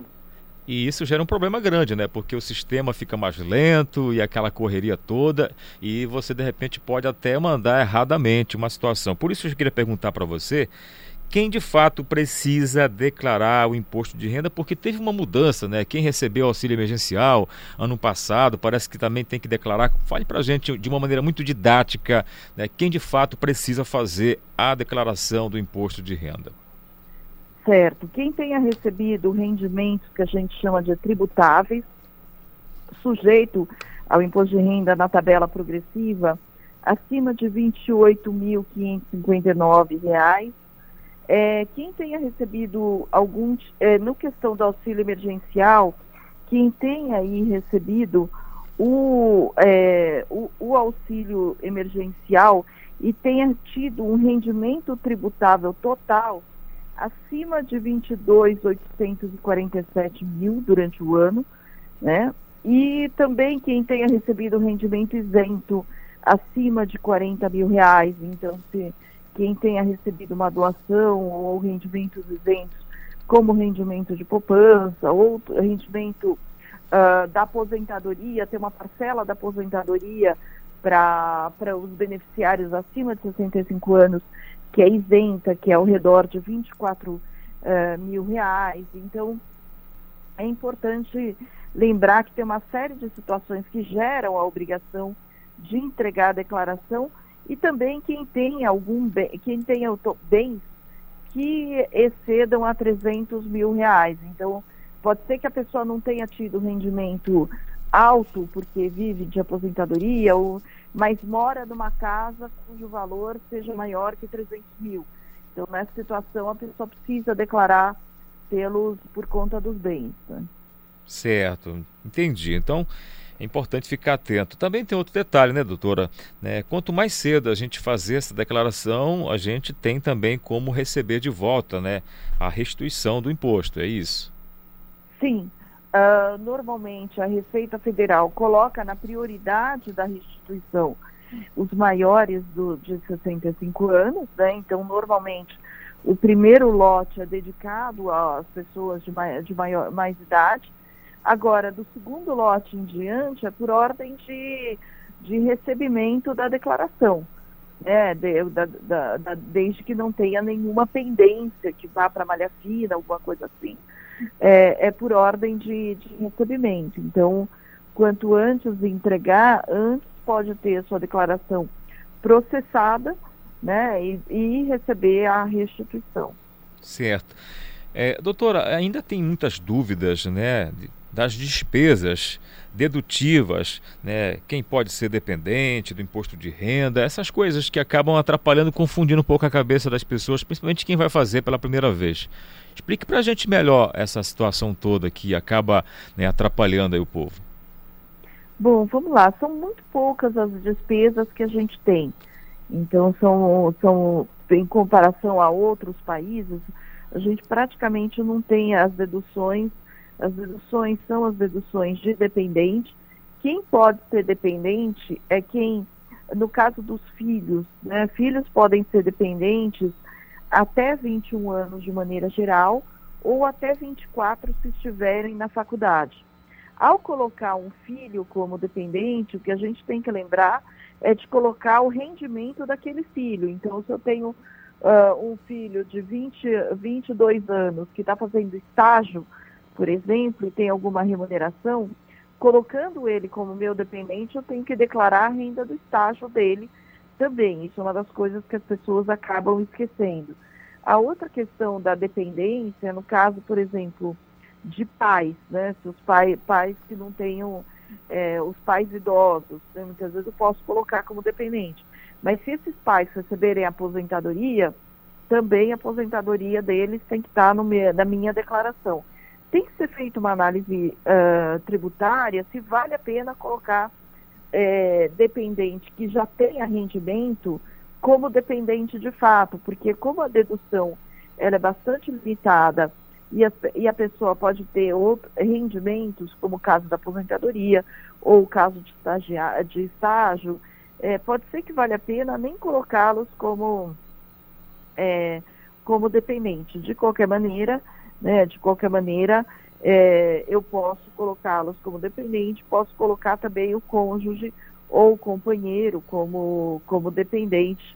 Aí eu posso fazer uma declaração única, lembrando a mesma coisa, né? Eu tenho uh, aí que incluir os rendimentos dos dependentes também na declaração. Certo. Doutora Ana Cláudia, então, para a gente fechar aqui a participação, o prazo final de entrega da declaração é agora, dia 31 de maio. É, houve ali uma votação, né, mas o presidente acabou vetando né, que seria um prazo estendido até julho, pelo menos. Mas agora o que está valendo no momento é que até dia 31 é preciso, então, estar todo mundo já que precisa fazer declaração já em dias com o leão. Exatamente, não vai haver nova, uh, nova prorrogação de prazo, porque o presidente na última semana vetou o projeto de lei que concedia prazo até julho, né? Então vai ficar realmente esse prazo até o último dia útil de maio. Lembrando que é importante fazer com alguma antecedência para não cometer erros, né? Inclusive erros de digitação que acabam levando muita gente para a malha fina. Certo. Doutora Ana Cláudia, muito obrigado pela sua participação, pelas dicas aqui. É importante, né? Tem muita gente ainda enrolado nisso e aquela situação, todo mundo né, de uma situação que era para ser logo no início, acaba deixando mesmo para o final e aí aquela correria toda. Mas obrigado pelas suas informações aqui e participação no nosso Conexão Cultura. Eu é que agradeço. Obrigada. Obrigado a você pelo carinho e pela participação. 9 horas e 51 minutos. Você ligado com a gente no Conexão Cultura desta segunda-feira, dia 10 de maio. E já estamos recebendo aqui a Jaelta Souza de volta para falar dos destaques do Sem Censura Pará desta segunda-feira. Jaelta, bom dia para você. O que, que hoje vocês estão preparando para o Sem Censura Pará? Bom dia, Kelvis. Bom dia para você que nos acompanha aqui pela Cultura. Bom, hoje o Sem Censura vai começar falando de um assunto super importante. O Pará, em 2020, ficou em terceiro lugar no ranking de trabalhadores resgatados de condições análogas às de escravo. Infelizmente, a posição negativa de destaque não é novidade. Nos últimos cinco anos, 453 pessoas foram encontradas nessas condições aqui no estado. Para debater sobre o assunto, nós vamos receber a procuradora do Ministério Público do Trabalho, Silvia Silva. Mas se você que está ouvindo quiser fazer a denúncia, pega o papel e a caneta, anota aí o número que eu vou te dar, porque é super importante a gente denunciar situações como essa. Por telefone, você pode denunciar pelo Disque Denúncia 0800 09 16 060, no horário entre 8 da manhã e 1 da tarde. Tem também disponível o e-mail né, e o sistema eletrônico de coleta de denúncias, que é no site do PRT8, que a gente vai te mostrar com mais tranquilidade durante o Sem Censura. Kelvis, agora vamos falar de dinheiro? Opa! Tempo difícil, é, né? É, todo dinheiro é importante. Você é daqueles investidores fervorosos ou você é aquele mais tradicional que deixa Não, o dinheiro não. guardadinho na poupança? Debaixo do colchão. Bom, mas esse não é um bom investimento, viu, Kelvis? Você sabe qual a melhor maneira de investir o seu dinheiro? Hoje, no Sem Censura Pará, nós vamos explicar sobre a nova tendência que veio para ficar. Os bancos digitais, livres de taxas, eh, você não, não é cobrado para fazer transferência de nenhum tipo. É uma nova forma né, de, de estar realizando as transações bancárias, principalmente agora no período de pandemia. Eles proporcionam também liberdade, economia e inovação. Além disso, possuem também uma variedade de investimentos de curto, médio e longo prazo para você tirar o dinheiro debaixo do colchão, igual o Kelvis deixa, e fazer uma aplicação correta, viu?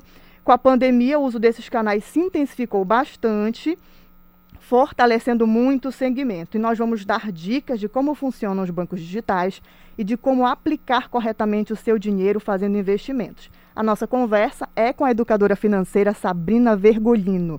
Então, se você tem esse Que é dinheirinho ótimo, aí, né? ela é excelente, Kelvis. É uma boa oportunidade para você Bem tirar didático. esse dinheiro do colchão, viu? Tirando a brincadeira do dinheiro debaixo do colchão, mas realmente é importante você ficar ligado no Sem Censura, porque hoje toda dica hein, que você possa né, se somar aí, é, render o seu pouco dinheiro, o seu muito dinheiro é muito importante. Mas tem mais, não tem? Tem sim, Kelvis. Nós vamos falar de esporte, porque nós teremos o lutador paraense de MMA, Igor Siqueira, conosco hoje. Né? No mês passado, o mojuense conquistou o cinturão da categoria peso mosca no Coisa México, boa. pelo evento da Azteca, e mostrou ao mundo que até no ringue o chibé paraense consegue nocautear o guacamole, Que viu? legal. Que hora começa então o programa? O programa vai ser às 14 horas. A gente espera por você. Mande a sua participação. Né? Nós temos um canal de WhatsApp que é divulgado durante o programa. Segue a gente também na rede social do Portal Cultura. E a gente te espera. Vai ter muita coisa legal hoje no Sem Censura. Tá certo. Bom programa. Amanhã vocês voltam novamente trazendo um pouco de um pequeno detalhe daquilo que o programa é muito completo, o programa é variado. Obrigado, tá bom? Obrigada, até amanhã. Jaelta Souza, senhoras e senhores, aqui no nosso Conexão Cultura. Eu já vou aqui chamar para você falar de vacinação. Olha só, idosos que não tomaram a primeira ou a segunda dose da vacina contra o coronavírus vão poder fazer isso hoje. O Marcos Aleixo tem mais detalhes para gente. A Secretaria Municipal de Saúde SESMA vacina idosos com 60 anos e os que por algum motivo não tomaram a primeira e segunda dose para a prevenção do coronavírus. O imunizante aplicado será o da Coronavac e a expectativa é que aproximadamente 2 mil pessoas da melhor idade sejam vacinadas apenas nesse dia. Alguns pontos de vacinação: primeiro aldeia Cabana, Avenida Pedro Miranda, no bairro da Pedreira, drive-thru e a pé. Caça Zoom, Avenida Duque de Caxias, bairro do Marco, drive-thru e a pé.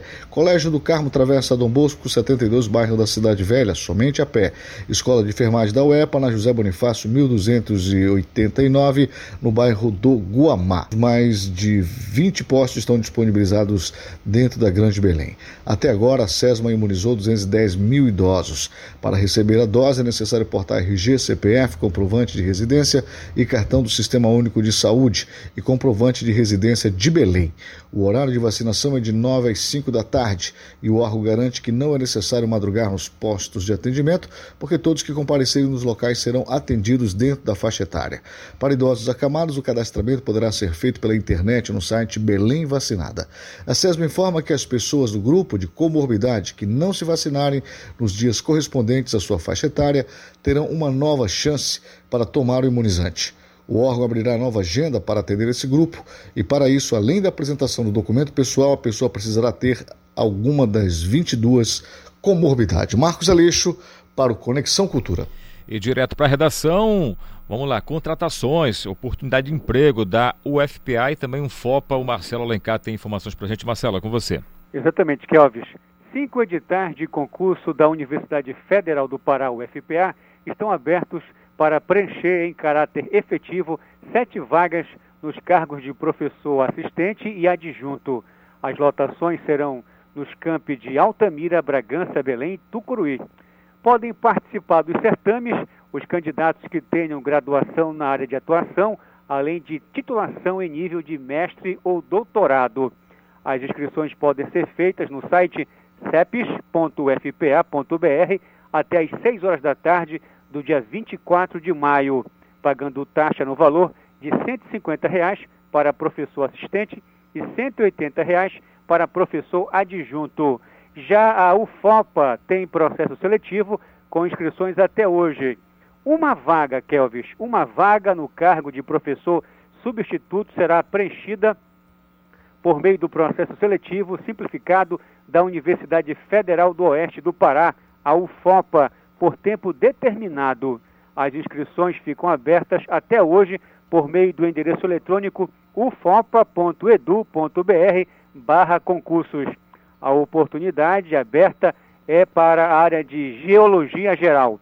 Inscrições até hoje pelo site ufopa.edu.br barra concursos. A taxa é gratuita. Marcelo Alencar, direto da redação do Rádio Jornalismo, para o Conexão Cultura, retorna no comando Kelvis Ranieri. Obrigado, Marcelo, pelas suas participações no programa de hoje. Para fechar aqui uma última notícia, a Receita do Pará apresenta crescimento em abril. Os detalhes o Pedro Valdez tem para gente aqui no nosso estúdio. É, bom, é, Kelvis, bom dia para você novamente, a todos. Ao todo foram 2 bilhões e 108 milhões de reais. 2 bilhões e 108 milhões de reais, um crescimento real de 23% em comparação com o mesmo período do ano passado. Em quatro meses, a receita total do estado do Pará somou 8 bilhões e 738 milhões de reais, com um crescimento real de 16% na comparação com o mesmo período de 2020. As informações provisórias ainda não, não foram confirmadas totalmente, mas prévio, as prévias apontam aí para essa consolidação do crescimento do Pará. É, essas informações foram divulgadas pela Diretoria de Arrecadação e Informações Fazendárias da Secretaria de Fazenda do Pará, a CEFA. O secretário de Fazenda, René Souza, é, disse que o resultado dessa receita do quadrimestre é fruto do conjunto de medidas que o Estado tem tomado para manter a economia em atividade. No ano passado, o Pará foi um dos poucos estados do Brasil que tiveram crescimento no produto interno bruto. Kelvis Ranieri e aos amigos da Conexão, notícia muito boa, né? Com certeza você faz hoje o encerramento do programa. Pedro Valdez, um abraço para você. Abraço, abraço a todos. O Conexão Cultura dessa segunda-feira, dia 10 de maio de 2021, fica por aqui.